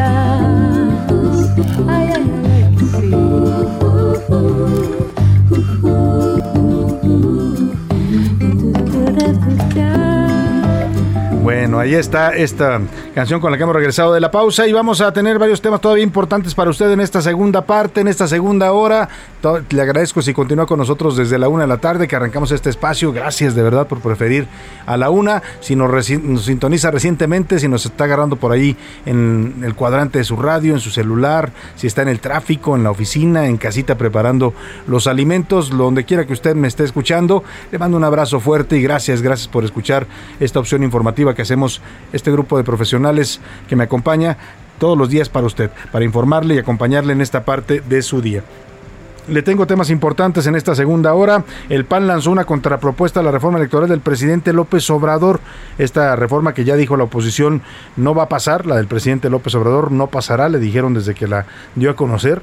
Eh, y bueno, pues ahora la oposición empieza a generar sus propias propuestas. Esta es la del Partido Acción Nacional. Vamos a platicar de su contenido. Tiene entre otros temas la regulación a los gobiernos de coalición, los eh, plurinominales, los diputados plurinominales y una segunda vuelta también en la elección presidencial es parte de lo que propone el PAN en esta iniciativa de reforma constitucional en materia electoral. Vamos a platicar con el coordinador de los diputados panistas, Jorge Romero, que está presentando esta contrapropuesta a la reforma política de López Obrador. Hace unos momentos también el embajador de Estados Unidos en México, Ken Salazar, estuvo de visita en Palacio Nacional. Mire, ya se está haciendo costumbre esto, ¿eh? el presidente dice algo en la mañana fuerte, pasó también en el caso de la reforma eléctrica y ahora pasa con esto. En la mañana el presidente amagó con que, pues si no invitaban a sus amigos de Cuba, Venezuela y Nicaragua a la Cumbre de las Américas, mejor él no iba, iba a mandar un representante. Bueno, pues ya le llegó la visita del embajador Ken Salazar, suponemos que tiene que ver con este tema. Estuvo, estuvo llegando hace unos momentos ahí a la sede de Palacio Nacional. Vamos a estar yendo a ver si se sabe algo de esta visita sorpresa que hace el presidente, el embajador de Estados Unidos en México al presidente de nuestro país. Y en Cozoleacaque, Veracruz, están velando ya los restos de Yesenia Mollinedo, directora del portal El Veraz, y de la reportera Sheila García, también camarógrafa de este espacio, en donde se desempeñaba, pues, eh, donde trabajaba. Ambas fueron asesinadas ayer en Cozoleacaque, Veracruz, en algo que confirma, pues, que este fenómeno de la violencia contra periodistas simplemente es algo que no puede detener este gobierno, como no han podido tampoco los otros, ¿eh? pero los otros finalmente, pues, se les puede cuestionar, criticar, pero ya son pasado. El presente es lo que importa y en este momento tampoco López Obrador está pudiendo controlar, a pesar de que dice que están eh, empleando toda la fuerza de su gobierno, que van a esclarecer los casos, que están apoyando a los periodistas. La realidad es que siguen matando a compañeros periodistas. ¿Por qué? Por hacer su trabajo, por denunciar corrupción, por meterse con hijos de políticos. En este caso, eh, el caso de Sheila García había recibido perdóname, Yesenia Mollinedo, también la directora de El Veraz, ambas habían recibido amenazas diciéndoles que dejaran de publicar ciertas cosas de información policíaca, pues ellas siguieron haciendo su trabajo, que es para lo que eh, pues este, eh, laboraban en esta profesión, lamentablemente eso les costó la vida. Vamos a platicar también eh, con nuestra compañera periodista Lourdes Mendoza, porque ella ha dado seguimiento particular, fue de las primeras periodistas que empezaron a denunciar este tema de los movimientos en el CENEAM, de que metieron a nuevos controladores aéreos que despidieron a los que tenían más experiencia, los reubicaron y trajeron a nuevos que no manejan bien todavía el tema de pues el control de los vuelos. Y esto lo dijo hace ya por lo menos dos tres meses ¿eh? y hoy lo que pasó el sábado pasado pues confirma las advertencias que hacía en su momento Lourdes Mendoza en su columna que publica en el diario financiero. Vamos a conversar con ella de este tema. Como ve tenemos todavía un espacio con mucha información con muchos temas por supuesto los deportes con Oscar Mota que nos va a hablar ya de los partidos de ida en las finales del fútbol mexicano, también Priscila Reyes que nos tiene información importante en el entretenimiento. Así que quédese con nosotros en esta segunda parte, sígase informando, sígase pues eh, entreteniendo y también permítanos a nosotros acompañarle en esta parte de su día. Vamos por lo pronto a uno de los momentos más importantes de este programa, los mensajes, sus comentarios, opiniones a las preguntas que formulamos. También le pedimos si quería mandarnos mensajes a, su madre, ya, fuera de texto de voz. Vamos a ver qué dice el público. Y saludo con gusto a Priscila Reyes y a José Luis Sánchez, ya están conmigo aquí en esta cabina. Priscila, ¿cómo estás? Buenas tardes. Hola Salvador, muy bien, muy contenta en este Día de las Madres, felicitando a todas las madres que nos están escuchando, por supuesto a las mamás de todo el equipo y en especial a nuestra madre Salvador, porque nuestro equipo, Laura Mendiola, coordinadora de invitados, es madre. Así que muchas felicidades, querida Lau. Ya le mandamos todas, hace, reciban mucho, mucho Le mandamos hace rato saludos a la mamá de Lau, pero le mandamos a Lau que también es mamá ¿no? Sí, así es. Querido Jay, ¿cómo estás? Querido Jay, José Luis. Sabroso. Saludos, gracias Soto, Pris, ¿cómo están? Felicidades a todas las mamis, felicidades al lado también, felicidades a todas, a la mía también, a la tuya, querido Salva, a la A tuya, Pris, a todos. Saludos a mi, a mi mami y a todas. Un abrazo, un abrazo enorme, un abrazo grande y también un abrazo a todas las mamás que hoy lamentablemente no pueden estar con sus hijos y eso Sí, es uno de los qué duro más eso, ¿no? grandes. Madres de desaparecidos, de niños robados, etcétera. Sí, y es una pena. Yo cuando era más chavo, más niño, no recuerdo que se viviera este tema tan fuerte, o no existiera al, al- grado que estamos viviéndolo en estos momentos. Siempre ¿eh? existió, pero digamos que es con más frecuencia se producen estos casos, porque además muchos de ellos quedan en la impunidad. Nunca, nunca, rara vez es, es raro que, y aquí hemos compartido cuando hay esas historias, Priscila, cuando sí, Sí. hay la fortuna de que un niño regrese a casa. Pasó hace poco en Jalisco con un niño que 16 años después de que se lo robaron en el hospital recién nacido, pudo regresar con sus padres verdaderos. Oye, y además una de las una de las de lo que evidencia la fortaleza de las madres es que son ellas mismas las que están buscando a sus hijos más allá de las autoridades. Entonces, pues una doble una doble Así es. Priscila Reyes, ¿qué dice el público de ¿Qué dice el todos estos temas? Qué historias y qué fuerte. Y tenemos muchos mensajes. Esperemos que entren todos. Ya me callo, ahí les va. Por acá eh, le, le- le mando un saludo a mi mamá. Y nos dicen, a ver, Salvador, de hecho creo que tenemos esta grabación porque nuestro querido eh, Radio Escucha, que hace rato mandaste saludos a su mamá María Santos, ya nos mandó también el mensaje de voz. A así ver, que vamos venga. a escuchar a Pepe Bolaños Venga, le manda Pepe. la felicitación a su mamá. Hola, Salvador García Soto y hola Priscila. Estoy escuchando por internet desde la ciudad de Puebla, México. Hoy es el Día de las Madres. ¿Me puedes mandar saludos a mi mamá Luz María Santos? Y me puedes complacer una canción en pedacito con la voz de Jorge Coque Muñiz, título. Señora, señora, esta canción es para dedicar del Día de las Madres en México. Por favor, Salvador, y por favor, Priscila, muchas Oye, Con mucho gusto, ya se las mandamos a Pepe Bolaños. La de, la de Señora Señora ya se la pusimos, que la Sí. pidió exclusivamente con Jorge Muñiz. Y pide la canción de Pedacito con Jorge Muñiz, pero ahí les va. La canción no la canta Jorge Muñiz, sino la canta su papá, Marco Antonio Muñiz. Y tenemos esa canción y se llama, supongo que a esta se refiere Salvador porque Ajá. la buscamos. Vamos a escucharla. Mi querido Ru, creo que la tienes lista, por favor. La casa Ahí tenía está. una reja pintada con quejas y cantos de amor. La noche llenaba de ojeras la hiedra, la reja y el viejo balcón. Espero que le haya atinado a la canción que estaba pidiendo Pepe Bolaños. Se llama Pedacito de Cielo Muy y es del Papa Marco Antonio Muñiz. Pues dedicado Pero para bueno, la mamá de Pepe Bolaños. Así es, seguimos con más mensajes, Salvador. Por acá están diciendo feliciten a mamá, por favor, se llama Aurora y siempre los escucha. Felicidades. Saludos, Aurora. señora Aurora. Saludos, Felicidades de su, de su hijo. ¿Es hijo o hija? Hijo, No, hijo, yo creo. La foto, hijo, hijo, hijo, es de hijo. su hijo. Felicidades parte de su hijo. Buenas tardes, felicitaciones para Concepción Isabel Anaya Rojas, María de Jesús Gutiérrez Anaya lo dice. Muchas gracias, pues ahí está Muchas la felicidades felicitación. a ambas. Buenas tardes a la una, Salvador García Soto, soy Fernando Ríos. Mandé un saludo para mi madrecita María Trinidad Hernández, eh, que se nos adelantó el pasado 24 de marzo de 2018. Saludos hasta el cielo. Saludos para Radio ella. Jalisco, desde Zapopan, Jalisco. Hasta el cielo. Hay- ella. Hay que recordarlas también a las madrecitas que se fueron, ¿eh? Porque todas, yo siempre he así pensado es. que no, no se van del todo, Priscila, siempre están presentes en nuestra vida, Siempre ¿no? están presentes. Mira, a veces, no sé si Salvador, eh, bueno, les ha pasado a muchos que cuando tienes la corazonada de hacer algo y dices, no, mejor no y tal, son todos, Sí. todos nuestros seres queridos que están ahí diciéndote, hey, Ey, por cuidado, aquí no, por acá. cuidado. Y las mamás, pues ya se imaginarán ustedes, jamás, con más razón, jamás se van. Así es que al rato en el, en el entretenimiento les dedico una canción a todas esas mamás que están en el cielo. Muy bien. Eh, los estamos escuchando, señor periodista. Saludos a usted y a su equipo. Ay, Saludos. señor periodista. Muchos saludos a usted también. Salvador, buenas tardes, soy José Luis Guzmán, que te escribo y saludo desde Guadalajara. Saludos a mi mamá Gloria, a quien amo con todo mi corazón, y a mi esposa Reina, y a mis hermanas Gloria y Margarita, y por supuesto a mi suegra Doña Cata. y mil veces, arriba el Atlas, dice por Muchas acá. felicidades a todas las mamás en la familia de José Luis Guzmán. Y arriba Nos el vuelven a- Atlas.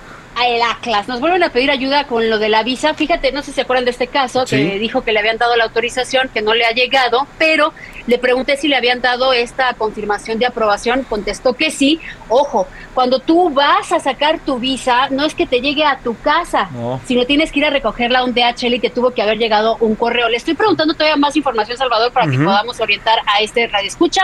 Salvador Ricardo Costillo Ibarra, en el caso de la línea 2, considero, eh, 12, perdón, considero que las tres administraciones son culpables. La de Brad Sí. por su construcción, la de Mancera por cerrar más de un año y no arreglar problemas de fondo, y Sheinbaum por no dar mantenimiento adecuado. Totalmente Totalmente, de acuerdo con usted. El ingeniero Manuel Ángel Mendoza de la alcaldía Benito Juárez dice buenos días y felicidades a todas las mamacitas de nuestro país. Muchas gracias. Por acá nos dicen tan flojera, están de risa. Pondrán controladores aeronáuticos de corte militar. Ya vayan haciendo maletas. Lo están poniendo pues, por acá. Gracias a usted por su mensaje. Buenas tardes. Si pudieran dar el número clave, por favor, para transfer- transferir desde otro banco, se los agradecería. Saludos de Margarita Hernández. Feliz Día de la Madre. Ah, Están transferencia pidiendo esta electrónica, información. dice. Sí, se Así refiere. es. se Sobre refiere- lo- la nota de mil. Exacto, en los casos de Sí, pero Zapata con esos Israel números López. que le dimos puede hacer también transferencia Sí. electrónica desde una aplicación, puede hacerla sin problema, solo que Sí, sí. me pide usted la clave bancaria. Vamos a ver si la ¿Tienes Ahorita podemos los datos? conseguimos, ahorita Sí. los conseguimos y los subimos a tus redes. Sí, sí, sí. Muy Claro bien, buenas sí. tardes. Aquí Felipe León. En relación con la actitud de AMLO frente a la Cumbre de las Américas, se le olvida al presidente que es jefe de Estado de. México. Sí. Eh, por acá, señor Salvador, mire, yo no sé nada de política, pero este señor por el cual votaron tantos mexicanos está echando a perder el futuro de los mexicanos y de mis hijos y de mi familia. A mi madre, sé que estás conmigo, este es otro mensaje. Sé que estás conmigo porque percibo tu fragancia y tu presencia. Este mensaje está muy lindo, Salvador. Te extraño mucho y me duele ya no verte. Miro tu foto, me sonríes y me das una palmada. Te amo y sé que por siempre estarás conmigo. Te bendigo y me bendices. Muy feliz día, mamá. Lo dice Lulú Torres. Ay, Lulú, pues te mandamos Saludos, un abrazo. Qué, bonito mensaje. Saludos a su mamá donde quiera que la esté. Seguramente está junto a usted, Lulu. Eh, Saludos para Miguel Ángel desde el Estado de México. Felicidades a todas las mamitas de México y un especial para mi esposa, Elba Gómez, que la amo muchísimo. Saludos. poner, aunque sea un poco, de la canción de mi linda esposa. Ahorita la buscamos, ahorita, Ahorita la, buscamos. Muy preparamos. bonita canción. Eh, le saluda Heriberto desde Catepec. Muchas gracias por el saludo, Heriberto. Aquí estamos escuchando desde Hermosillo, Salvador. Hermosillo, Los saluda Samuel. Saludos a todos en cabina. Muchas Saludos gracias. mamá Saludos, Samuel también. que está escuchando en Guaymas, Sonora. Ay, qué bonito Guaymas, eh. Saludos a la a la señora madre de Samuel. Salvador Pris y José Luis les envía un saludo Germán y los felicita Saludos. en su día porque son a toda mm, A toda mama, como- a toda mama. a toda mother. A toda Buenas mother. tardes, Salvador. Te pido una felicitación para mi mamá. Se llama Clotilde Magdalena Martínez Preda, de su hija Silvia Silva Martínez. Ah. Felicidades para todos, también de parte de la mía. Le mandan saludos a tu mamá, Salvador. Muchas gracias. Y piden la canción de los Bookies, Te amo, mamá. De hecho, ya la tiene, creo que Rub lista. La Ajá. podemos A ver poner. un poquito de los bookies. Amo tu felicidad,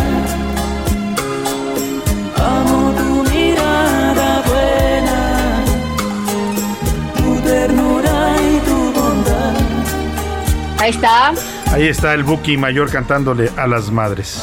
Últimos saludos, Héctor de la Ciudad de México, gracias. Eh, Desde Xochimilco a la señora Hernández, muchas gracias también. Eh, que si le gusta mucho Cuba, Andrés Manuel, que se vaya a vivir a Cuba. Oiga, Este, eso, eso le dijo Ricardo Salinas Pliego a la senadora de, de Hernández. Morena, Citlali Hernández, ¿no? Se echaron un debate ahí en redes sociales y Citlali le decía, es que cómo ataca usted a Cuba, si Cuba es muy buen país, tiene un gran sistema de salud, de educación, lástima porque los tiene el bloqueo de Estados Unidos. Y le contestó Salinas Pliego, mire, el bloqueo no impide que los cubanos puedan crear pollos, vacas para comer, que no les permite el gobierno, ¿no? Eso no tiene nada que ver con el bloqueo. Y le decía, pues si tanto le gusta Cuba, váyase a vivir allá, ¿no? Porque es muy fácil desde un iPhone, iPhone, perdón, le decía estar declarándose comunista y apoyadora de Cuba, ¿no? Pues que se vayan a vivir allá para que de veras sepan lo que es vivir en Cuba bajo el gobierno de Miguel Díaz Canel. Y después suben una, una imagen de la misma senadora en una Mac Store. Ayer mismo, ya la senadora dijo, bueno, estaba el súper y me hice una parada ahí en la Mac Store a ver qué me compró. A ver si viviera en Cuba, a ver si le podía entrar a una Mac Store a comprarse algo que ella quisiera. ¿no? Pero Oigan, bueno. por acá, por acá mi querida Pawis dice, las mamás de los perros también contamos. claro que sí. Paui es mamá. Paui es, es mamá de, de Cacharpo, Cacharpo. su perrito, ¿no? También le mandamos un abrazo porque lo, sí, sí lo, quiere y lo trata como un hijo, ¿eh? De verdad, al Cacharpo. Así es. Adrián Lara por acá nos dice, buenas tardes, felicidades por el programa, felicidades a la mamá de cada uno de ustedes. Yo tengo la fortuna de tener a mi mamá, pero me cuesta trabajo tener una actitud festiva pensando en todas las mamás desaparecidas o asesinadas o que tienen hijos o hijas desaparecidas.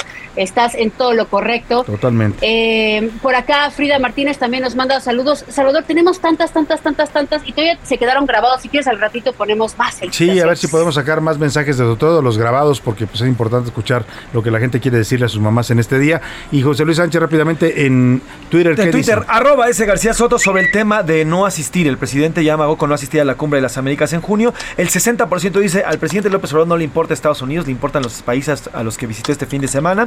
El 30% dice que se está contradiciendo luego de que en la semana pasada confirmara su asistencia. Y solamente el 10% de los tuiteros dice es entendible, deben ir todos los, todos los países de América a esta cumbre. Pues Eh, mientras tanto, sobre el tema de la línea 12, hay un rotundo 98% que dice que las administraciones de Sheinbaum, Mancera y Ebrard son responsables de lo, que ocur- de lo ocurrido con eh, la línea 12. Solamente el 2.6% dice que DNB busca desequilibrar al gobierno de Claudia Sheinbaum y el 1.6% dice que necesitan otro peritaje para corroborar qué es lo que ocurrió en este tema. Bueno, pues gracias por sus opiniones y comentarios. Vamos a tratar todavía de sacar algunos mensajes de voz a las madres de, en su día. Por lo pronto, vámonos rápidamente a otros temas. Gracias, Priscila. Gracias, José Luis. Gracias, Salvador. A la una, con Salvador García Soto. Vamos a retomar este tema que ya le comentábamos, eh, pues se volvió eh, un tema importante que ha desatado alarma, alarma ahora sí, ¿no? Por el manejo que se está haciendo del espacio aéreo del Valle de México, la situación que está viviendo la torre de control, el CENEAM, este sistema de manejo del tráfico aéreo en el país. Eh, y le decía que una de las periodistas que puso el acento en este tema, la de las primeras en hablar de esto antes de que se volviera viral y que pasara esto que vimos registrado en video, la posibilidad de un choque entre aviones en el Aeropuerto Internacional de la Ciudad de México el sábado pasado, fue Lourdes Mendoza. Le ha dado seguimiento a estos incidentes que han venido ocurriendo, no todos fueron tan, eh, pues, tan difundidos como este que quedó registrado en video, y precisamente para que nos cuente pues, de, lo que ella sabe de este tema y lo que ha estado siguiendo de cerca, hablando con controladores aéreos, hablando con gente que tiene que ver con este sis- sistema de tráfico aéreo. La saludo con gusto en la línea telefónica. ¿Cómo estás, querida Lourdes? Muy buenas tardes. Querido Salvador, ¿cómo están? Muy buenas tardes y feliz Día de las Madres. Feliz Día de las Madres también a No, ti que eres, que eres madre. sí, para- No, pues para mi mamá también, pero para ti también que eres madre, muchas felicidades. Tienes una hija preciosa, además de la gran Daniela, le mandamos un abrazo. Muchas gracias. Oye, Lourdes, Pues sí. a ver, cuéntame, porque en tu columna sobre mesa has venido con este tema, no lo soltaste y hoy parece que todo esto que pasa te está dando un poco la razón.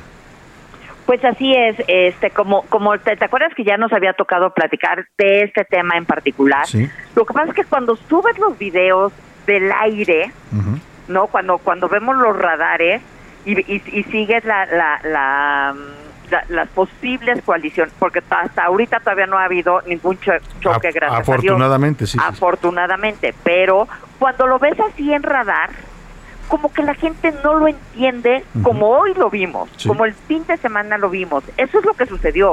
O sea, que de, de verlo como si fuera algo fuera o lejano a nosotros, ahora ya lo entendimos qué es lo que puede estar pasando. Y lo que les decía y me han estado preguntando es que tenemos muchos temas a tratar en este, o sea, no es uno solo. Primero que nada tienes un tema en CENEAM. ¿Qué es CENEAM? Es la- el encargado de la ruta aérea, ¿estamos de acuerdo? Entonces, ellos tienen a los controladores. ¿Qué pasa? Víctor Hernández llega con la administración de la 4T y pues Víctor Hernández la verdad es que lo que hizo ahí fue pues traerse a todos sus cuates. Pero Salvador, esto no es un lugar para traerse a sus No. cuates. Ningún lugar de trabajo sería para traerte a tus cuates, pero menos un lugar tan arriesgado como sería el CENEAM, estamos de acuerdo, ¿no? Entonces, déjame decirte, él renuncia o dice que le aceptan la renuncia el fin de semana, el, el, el sábado para ser más este, precisos. Pero a mí me cuentan que parece ser que se queda hasta finales de mes. Eso ya no importa. ¿Sabes tú quién es el director de la torre de control del aeropuerto de la Ciudad de México? ¿Quién es? Su hijo, ¿El hijo de Víctor Hernández, el que renunció por este incidente? sí, Qué bárbaro. Alejandro. Qué bárbaro. O sea, o sea, aparte de, de cuatismo, nepotismo. Aparte de cuatismo, nepotismo, aparte de nepotismo, hemos tenido incidentes también de acoso, que justamente es mañana mi, mi columna de acoso laboral y acoso sexual que se da ahí en CENEAM. Este, en, en mis columnas de ahí del financiero también he dicho exactamente cuál ha sido todo el nepotismo que se tiene. Y el problema es, ya déjate tú que traigas tú a tu compadre o a tu hermano.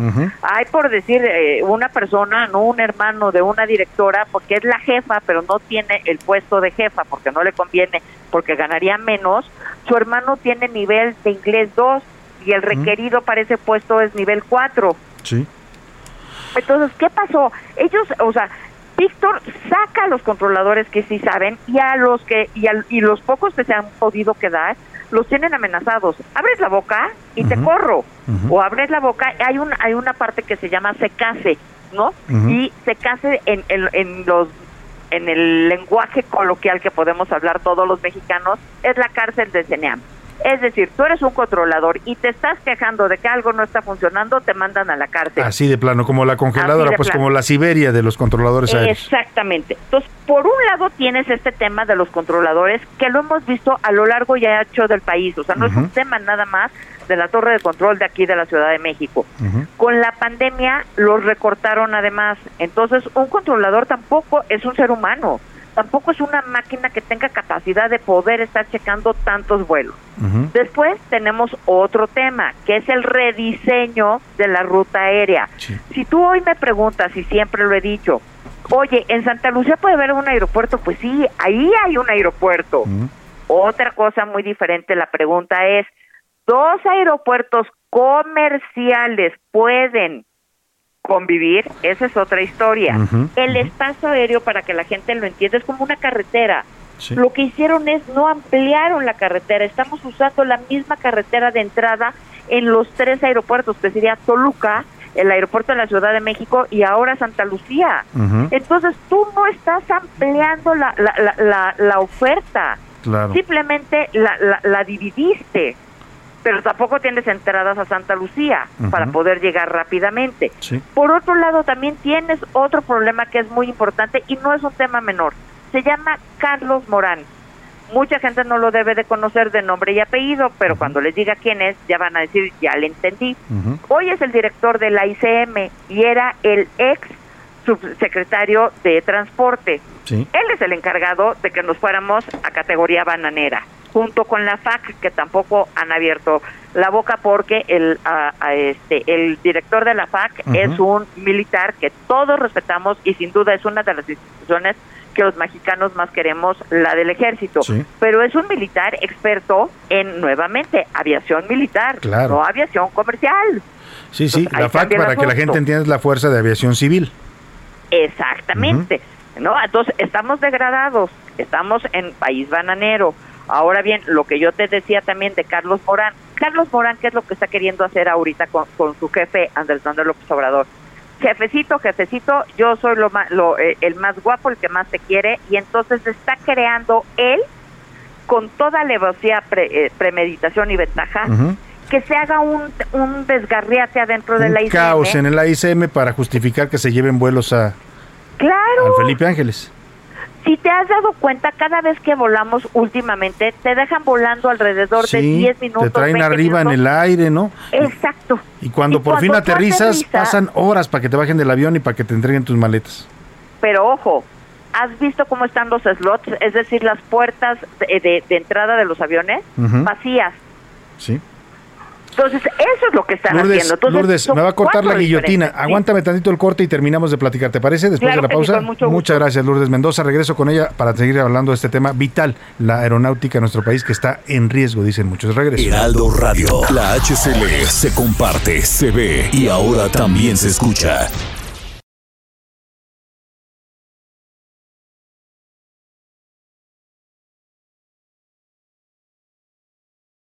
Heraldo Radio. Ya estamos de vuelta con A la Una, con Salvador García Soto. Hola, soy Abril de San Luis Potosí, mamá de dos pequeños, Renato y Luciana. Para mí lo más importante es que sean felices, brindarles una buena educación con valores para que sean personas de bien.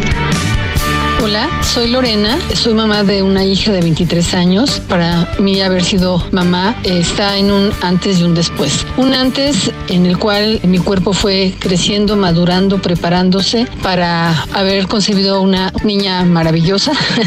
y un después porque me dio la oportunidad de experimentar ser eh, madre, eh, asumir las responsabilidades, las alegrías, las desveladas y todo lo que implicaba esto, ¿no? Me ha permitido a partir de esos primeros momentos de vida revalorar muchas cosas, seguir creciendo como persona para poder sacar adelante a una niña en su momento y ahora en una mujer que sea una mujer de bien, una mujer con expectativas, una mujer con criterio, una mujer con un proyecto de vida, asumiendo las causas y las consecuencias de sus actos y una mujer sana. Muchas gracias por escucharme. Cuando apenas era un jovencito mi mamá me decía cuidadito si un amor tratas de encontrar. Cuando apenas era un jovencito mi mamá me decía mira hijito un amor pronto has de encontrar. Le pregunté cómo podría saber lo que la María me miró, luego se sonrió.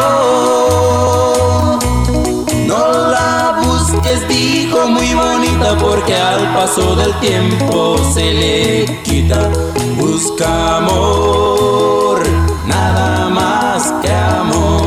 Dos de la tarde con 32 minutos. Hemos regresado de la pausa con esta canción de los Abson cuando era un jovencito. Una canción que habla de los sabios consejos que suele dar una madre. Yo le decía hace rato, nos cuesta trabajo entenderlos a veces hasta que la vida nos golpea. Entonces decimos, ¿qué razón tiene mi madre? Es una canción original de los Creedence Clearwater Revival. En inglés hablaba de otra temática, pero aquí la adaptaron en México los Abson con esta temática del consejo de una madre sobre el amor. Vámonos a escuchar un poco más y seguimos platicando con Lourdes Mendoza y el problemón que tenemos en estos momentos con el funcionamiento del aeropuerto Felipe Ángeles y también el aeropuerto internacional de la Ciudad de México. No la busques, dijo muy bonita, porque al paso del tiempo se le quita. Busca amor. A la una, con Salvador García Soto. Dos de la tarde, 33 minutos. Lourdes Mendoza, sigues en la línea telefónica. Te agradezco que la espera, de verdad, gracias, porque es importante lo que nos estabas diciendo y justo, justo lo que tú comentabas, este caos que se está induciendo en el Aeropuerto Internacional de la Ciudad de México. Algunos lo llaman el austericidio. Quieren a fuerzas convencernos de que el Aeropuerto Internacional de Ciudad de México ya no da más y que tenemos que migrar vuelos hacia el ISM. Acaba de salir un comunicado, Lourdes, que confirma lo que tú dices. El secretario de Gobernación, Adán Augusto López, encabezó una reunión donde hace acuerdos con los industriales de la aviación con las principales tres aerolíneas, Aeroméxico, Volaris y Viva Aerobús. Estuvo el secretario de Comunicaciones y Transportes, el secretario de la Defensa y de la Marina, no sé qué tengan que ver con la aviación, bueno, seguramente porque operan el AIFA, pero lo que se acuerda es que efectivamente van a mandar vuelos, eh, más de 100 vuelos al Aeropuerto Internacional eh, Felipe Ángeles, los van a sacar del aeropuerto de la Ciudad de México en un plazo, dicen, de 90 días. Es el plazo que están dando, van a mandar también el transporte de carga ya al AIFA, todo el transporte de carga y los vuelos tipo charter, y dicen que a más tardar el próximo 15 de agosto tendrá que haber 100 operaciones diarias en el AIFA. Es decir, o vamos al AIFA a fuerzas o nos van a obligar a ir, Lourdes. Exacto, exactamente es lo, es, es, lo, es lo que vimos en la reunión del día de ayer. Pero a ver, hasta donde yo tengo entendido, hoy el nuevo subsecretario de Transporte se llama este Rogelio Jiménez Pons. A él lo quitan de Fonatur porque el presidente en una mañanera lo regaña porque no ha cumplido con lo que tenía que haber cumplido de Fonatur, ¿verdad? En el tren Maya. Y de ahí, exacto, con- perdón, con el tren Maya. Sí. Y de ahí lo mandas ahora de subsecretario para acá. Y se trae a toda su gente. O sea, la gente que no dio el resultado en el tren Maya, ahora nos los trajimos para acá. Y casualmente, ahora viene el secretario de Gobernación a ver estos temas. Estos temas, ¿Qué tiene que ver? son.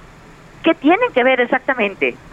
A ver, ya hiciste, voy a decirlo con todas sus letras porque es así, ya hiciste tu capricho de que ahí querías tu aeropuerto. Está perfecto. Lo que nos vendieron a nosotros es que se cancelaba el, el Naim, el de Texcoco, porque estaba plagado de corrupción. Sí. Yo pregunto, ¿dónde están las denuncias de corrupción? No, no ¿Dónde existen. están las carpetas de investigación abiertas? No hay ni un solo responsable. No hubo un responsable. Hubo un manotazo para decir el que manda soy yo. Ujú. Ok, pero no, o sea, los aeropuertos se hacen de arriba para abajo y este es el primer aeropuerto en el mundo, este Salvador, que se hace del piso para arriba. Sí. Entonces, es lo que estoy diciendo, pues sí, puedes mandar 100, todo lo de carga a Santa Lucía, es la misma carretera, vas a entrar por el mismo espacio. Apenas la semana pasada había yo estado platicando, este, en, y, y, y lo, lo, lo, hice en mi, en mi columna, en donde te decían, haz de cuenta, venía un charter ruso que casi se estampa con, una, con un avión de Aeroméxico que venía descendiendo la velocidad para poder aterrizar. Y entonces le dicen al charter eh, ruso, por favor, no, al de carga, date la vuelta. ¿Pero qué crees? Le, se da la vuelta en U y se queda de frente al, al Ajusco. Y luego, ¿qué crees? Pues todos los demás aviones vienen de frente. No sucedió un accidente porque de verdad Dios nos quiere muchísimo. Y hay otro punto. Esta, esta, esta nueva aproximación sí está afectando a los vecinos no es una locura decir que el, el ruido es Es contaminación, es, es, contaminación auditiva y está aprobado y, eh, por la Organización Mundial de la Salud. Exacto, y no son los estándares que debemos de tener. Uh -huh. Hay otra foto que también subí ya en su momento en redes el fin de semana, en donde están cuatro supervisores diferentes sentados, no en la torre de control, sino en el centro de control, donde se maneja todo, ellos sentados con teléfono en mano. Uh -huh. No, pues tú no tienes que estar sentado, tú estás viendo que esté pasando en todo el país, estás supervisando. Entonces, no nada más se tiene que ir Víctor, se tiene que ir toda la camarilla que Víctor puso. Uh -huh. Y de hecho, su hijo es el que nos tiene que dar las explicaciones de qué fue lo que pasó y lo que vimos el sábado en la noche. Porque sí. no es la primera vez. ¿Sí? Y no es que ahora existan las redes sociales y entonces se haga más viral. No, lo que pasa es que cambiaron a los a los a los controladores aéreos que sí sabían uh -huh. por gente, no por la camarilla de Víctor. Pues ese es el origen del problema y bueno, pues eh, si no lo resuelven, como bien dices, si no hay un, un arreglo de esta situación más allá de, de sacar vuelos como están decidiendo del Aeropuerto Internacional de la Ciudad de México llevarlos al, al Felipe Ángeles, es decir, darle vida artificial al Felipe Ángeles, pues eso no va a resolver el problema de fondo que es el riesgo en el que estamos los usuarios de la aviación, las empresas y vaya, pues esto puede ser terminar en una tragedia dice el presidente, no ha pasado nada, Lourdes, no ha pasado afortunadamente. Bendito hasta, sea Dios. Hasta que pase, ¿no? Uh -huh. Hasta que pase, pero ¿sabes qué? Además hay otro punto bien importante. Como no, como somos país bananero, no puedes tener ahorita autorizaciones para viajes internacionales. Uh -huh, uh -huh. Entonces, ¿a quiénes vas a, más vas a afectar? Pues a los que menos tienen. Sí. No dicen que este es el gobierno de primero los pobres, a los que primero les vas a afectar es a la gente que sale en, en este en esos vuelos. Así es. Les vas a bajar, les vas a bajar el, la tarifa a las aerolíneas, pues vamos a ver cuántas sobreviven. ¿Cuántas aguantan? Pues sí, después de la crisis del, del COVID, que apenas están empezando a recuperarse.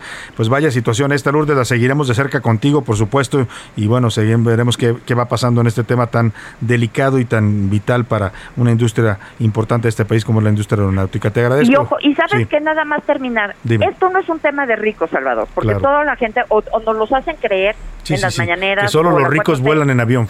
No, no es cierto. Es Falso. un tema de conectividad. ¿Sí? Es un tema que si queremos ser un país de primer mundo necesitamos que vengan los los futuros inversionistas ¿Sí? a visitar todo el país para poder invertir, que vengan los turistas. Es un tema de, de crecimiento del sí, país, no es economía. un tema de que los ricos viajen. Sin duda. Pues gracias, Lourdes ¿No? Mendoza, como siempre. Al por, contrario. Por tus puntos de vista en este espacio. Muy buena tarde.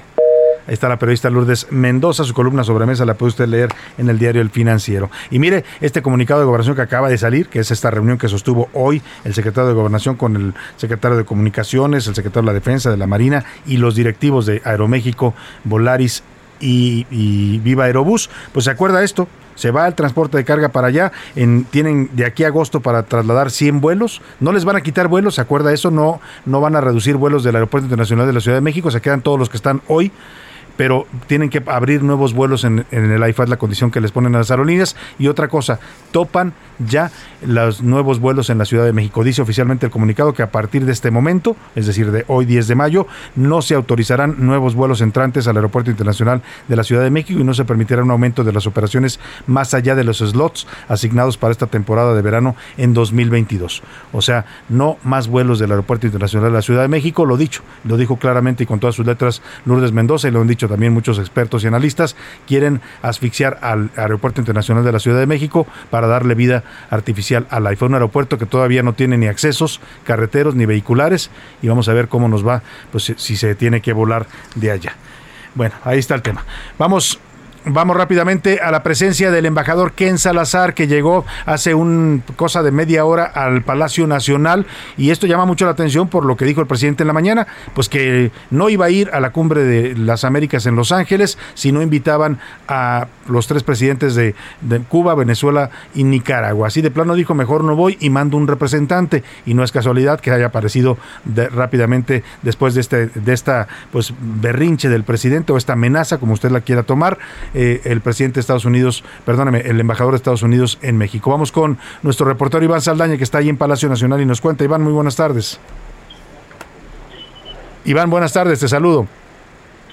No, parece que no me está escuchando Iván. Vamos a ver si eh, se sabe algo de esta visita sorpresiva que está realizando el embajador Ken Salazar, que coincide además, le digo, con este amago del presidente López Obrador para no asistir a la cumbre, mandar un representante, a pesar de que ya había confirmado el presidente su presencia, tan la había confirmado que mandó al canciller Marcelo Ebrard a tratar a la Casa Blanca, entre otros temas, este tema de su asistencia a la cumbre, hablar de los temas que se iban a abordar, etcétera. Pero ahora el presidente dice, pues como no están invitando a mis cuates de Venezuela, Cuba y Nicaragua, pues entonces no voy, mejor no voy y mando a un representante. Esto parece que no gustó en la Casa Blanca y tan no gustó que de inmediato mandaron a su eh, representante aquí en México, al embajador Ken Salazar, a dialogar a Palacio Nacional. Cuéntanos, Iván Saldaña, ¿qué se sabe de esta visita sorpresiva del embajador estadounidense a Palacio Nacional? Buenas tardes. Salvador, amigos del auditorio, buenas tardes. Pues sí, el embajador Ken Salazar sorprendió el día de hoy que acudió a Palacio Nacional justamente a unas horas después de que el presidente Andrés Manuel López Obrador pusiera en duda su participación en la cumbre de las Américas que va a realizarse en Los Ángeles, California. Al diplomático Salvador se le vio salir rápidamente por una de las puertas del recinto de la calle Corregidora en el centro histórico.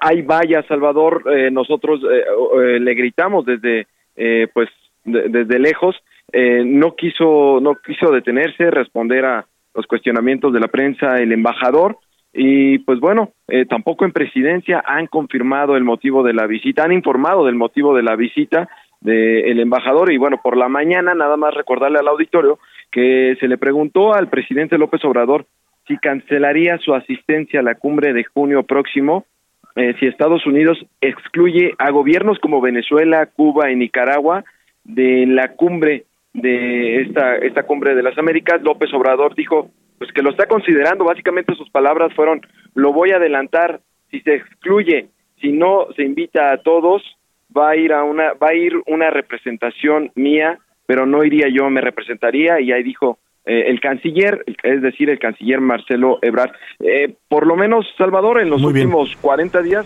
ha visto cuatro veces al embajador en Palacio Nacional. Pues sí, y suele coincidir con estas eh, expresiones que tiene el presidente López Obrador en la mañana, que aluden a temas de Estados Unidos, y suele coincidir con que rápidamente llegue ahí el embajador. Así es que seguro, seguro que en este tema también su presencia en Palacio Nacional tiene que ver con lo que dijo, ya lo comentabas tú, el presidente hoy por la mañana. Te agradezco, Iván, estaremos pendientes de la visita del embajador Ken Salazar a Palacio.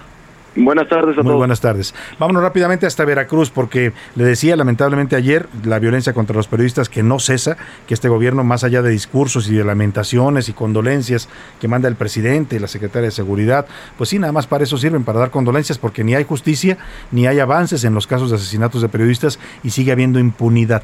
Ayer asesinaron a Jessica Mollinedo, directora del portal El Veraz, y a su reportera camarógrafa Sheila García eh, en este medio también de El Veraz en Cozolacaque, Veracruz, allá en el sur de Veracruz, zona petrolera. Hoy están siendo veladas ambas. Vamos hasta hasta Veracruz, hasta esta zona del estado de Veracruz con nuestro corresponsal Juan David Castilla que nos cuenta. Muy buenas tardes, Juan David, te saludo. Muy buenas tardes, Salvador. Te saludo con gusto desde Veracruz. Efectivamente, ya están siendo velados los cuerpos de las periodistas Yesenia y Sheila Joana, asesinadas la tarde de ayer en el municipio de Cozoleacaque. Eh, esto ocurre, Salvador, en el municipio de Minatitlán, una zona conurbada, donde el escenario es de impotencia y exigencia de justicia por parte de los familiares. En la calle López Rayón de la colonia Insurgentes Norte, Yesenia, dueña de la agencia informativa Alveraz, es despedida por sus seres queridos y su hija.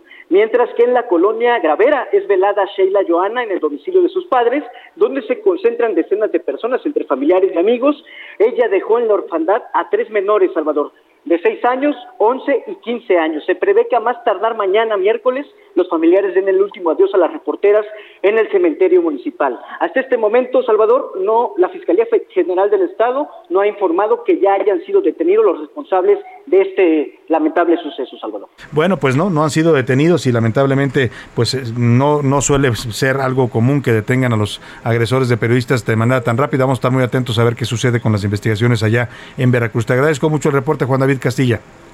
Excelente tarde, hasta luego, Salvador. Muy buena tarde. El presidente López Obrador, como le decía, pues lamentó este asesinato de periodistas. Pues lamentablemente nada más nos alcanza para lamentaciones. Este, ya en la investigación, pronto vamos a tener ya un informe. Es desde luego lamentable y nuestro abrazo, como siempre, fraterno a los familiares de las víctimas y hay ya un personal pues hay lamentable, es lamentable, lamentamos y mandamos condolencias a los familiares. Yo me pregunto si un gobernante o una autoridad está para mandar nada más condolencias o para actuar y para decir, me comprometo a que en una semana estarán detenidos los asesinos de estas dos periodistas, dos mujeres periodistas asesinadas allá en Veracruz. Mire, acto seguido después de esta lamentación, el presidente mandó poner ahí en su conferencia mañana un son jarocho o sea, estaba en tono de condolencia y luego pasó a la fiesta con la petición de un son jarocho que se llama Veracruz me llena de orgullo. Lo pidió para las madres, claro, se entiende, ¿no? Jessica Mollinedo, por cierto, también era madre, tenía dos hijos adolescentes que se quedaron huérfanos cuando la asesinaron. Esto fue el son que le dedicó el presidente a las madres veracruzanas. Se llama Veracruz me llena de orgullo el nombre del grupo musical que viene, este, para las mamás, para las madres. Venimos todos con gusto y placer a felicitarte. Pues para las madres veracruzanas, incluida la que asesinaron ayer, que se llamaba Jessica Mollinedo y era periodista, dejó dos hijos huérfanos. Vámonos rápidamente a los deportes con el señor Oscar Mota.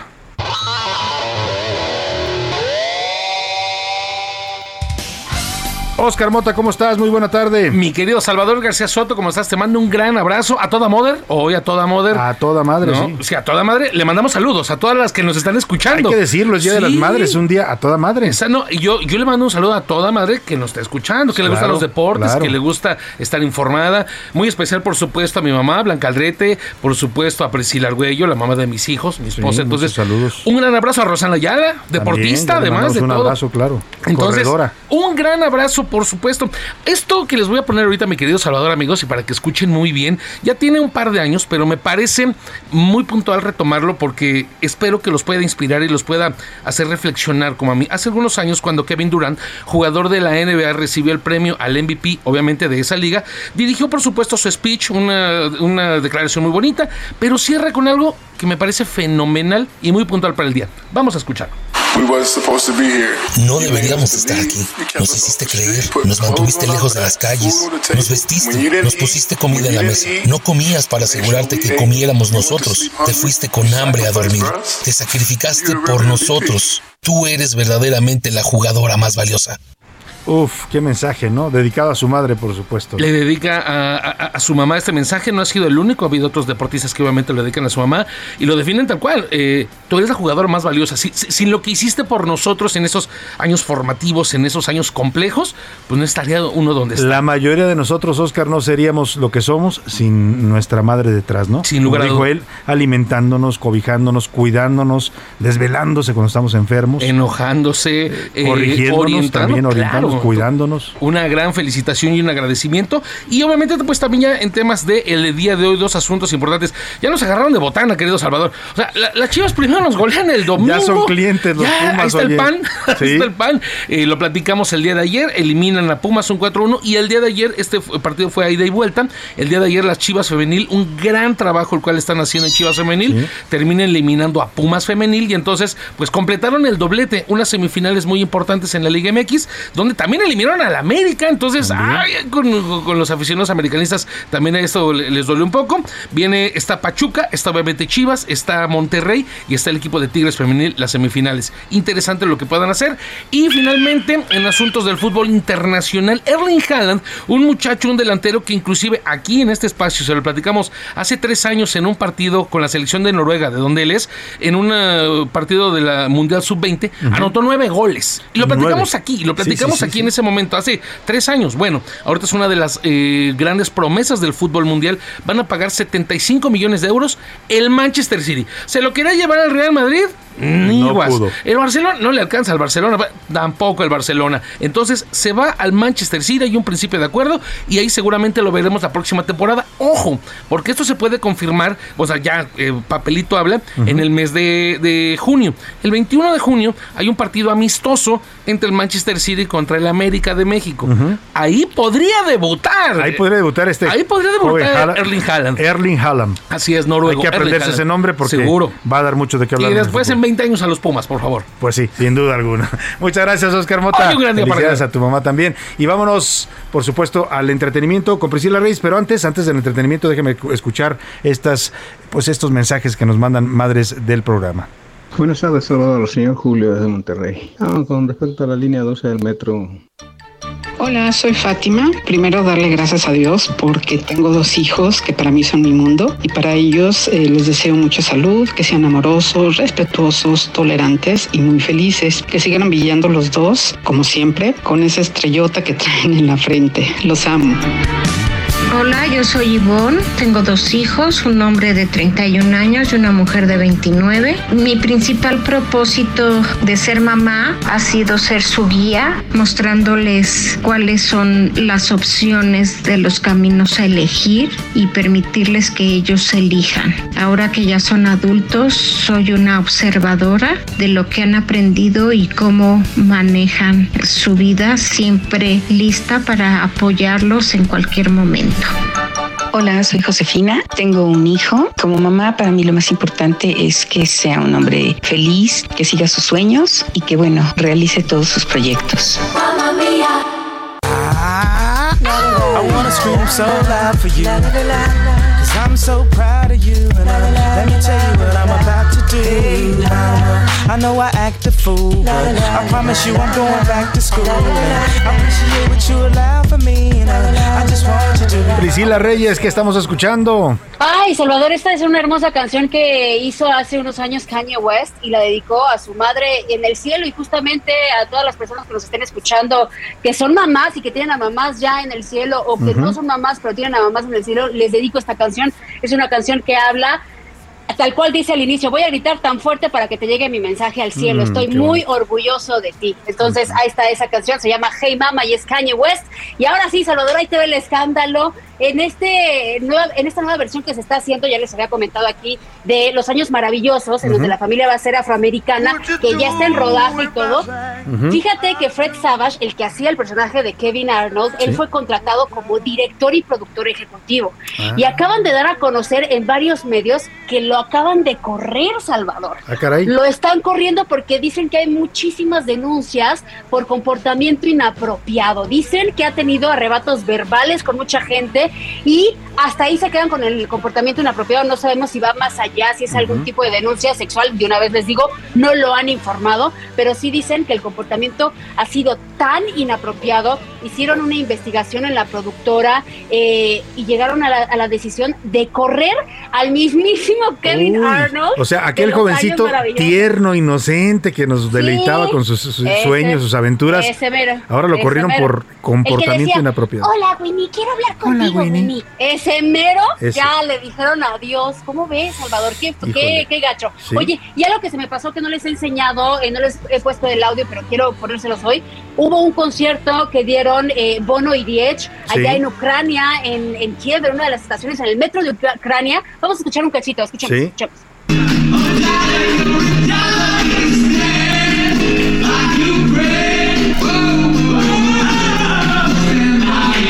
lo que están haciendo es escuchar justamente a Diez y Bono cantando con algunos soldados de Ucrania porque el presidente Volodymyr Zelensky los invitó y en efecto fueron a ese lugar en donde de hecho ya es refugio de los ucranianos, Claro. a esa estación del metro Kiev y dieron un concierto el fin de semana. ¿Cómo ves? Qué buen, qué buena acción de, de Bono ir a apoyar Sí. con la música a este país que está sufriendo tanto por la invasión rusa. 75 días ya de guerra, Priscila, y es sin duda un- Terrible. Un, gran concierto. Muchas gracias, Priscila Reyes. Gracias, Salvador. Gracias a todo el equipo, pero sobre todo gracias a usted que pase una excelente tarde. Provecho. Lo dejo con Adriana Delgado y el dedo Nayaga y aquí lo espero mañana a la una. Hasta mañana. Joven con el análisis y la crítica. A la una con Salvador García Soto.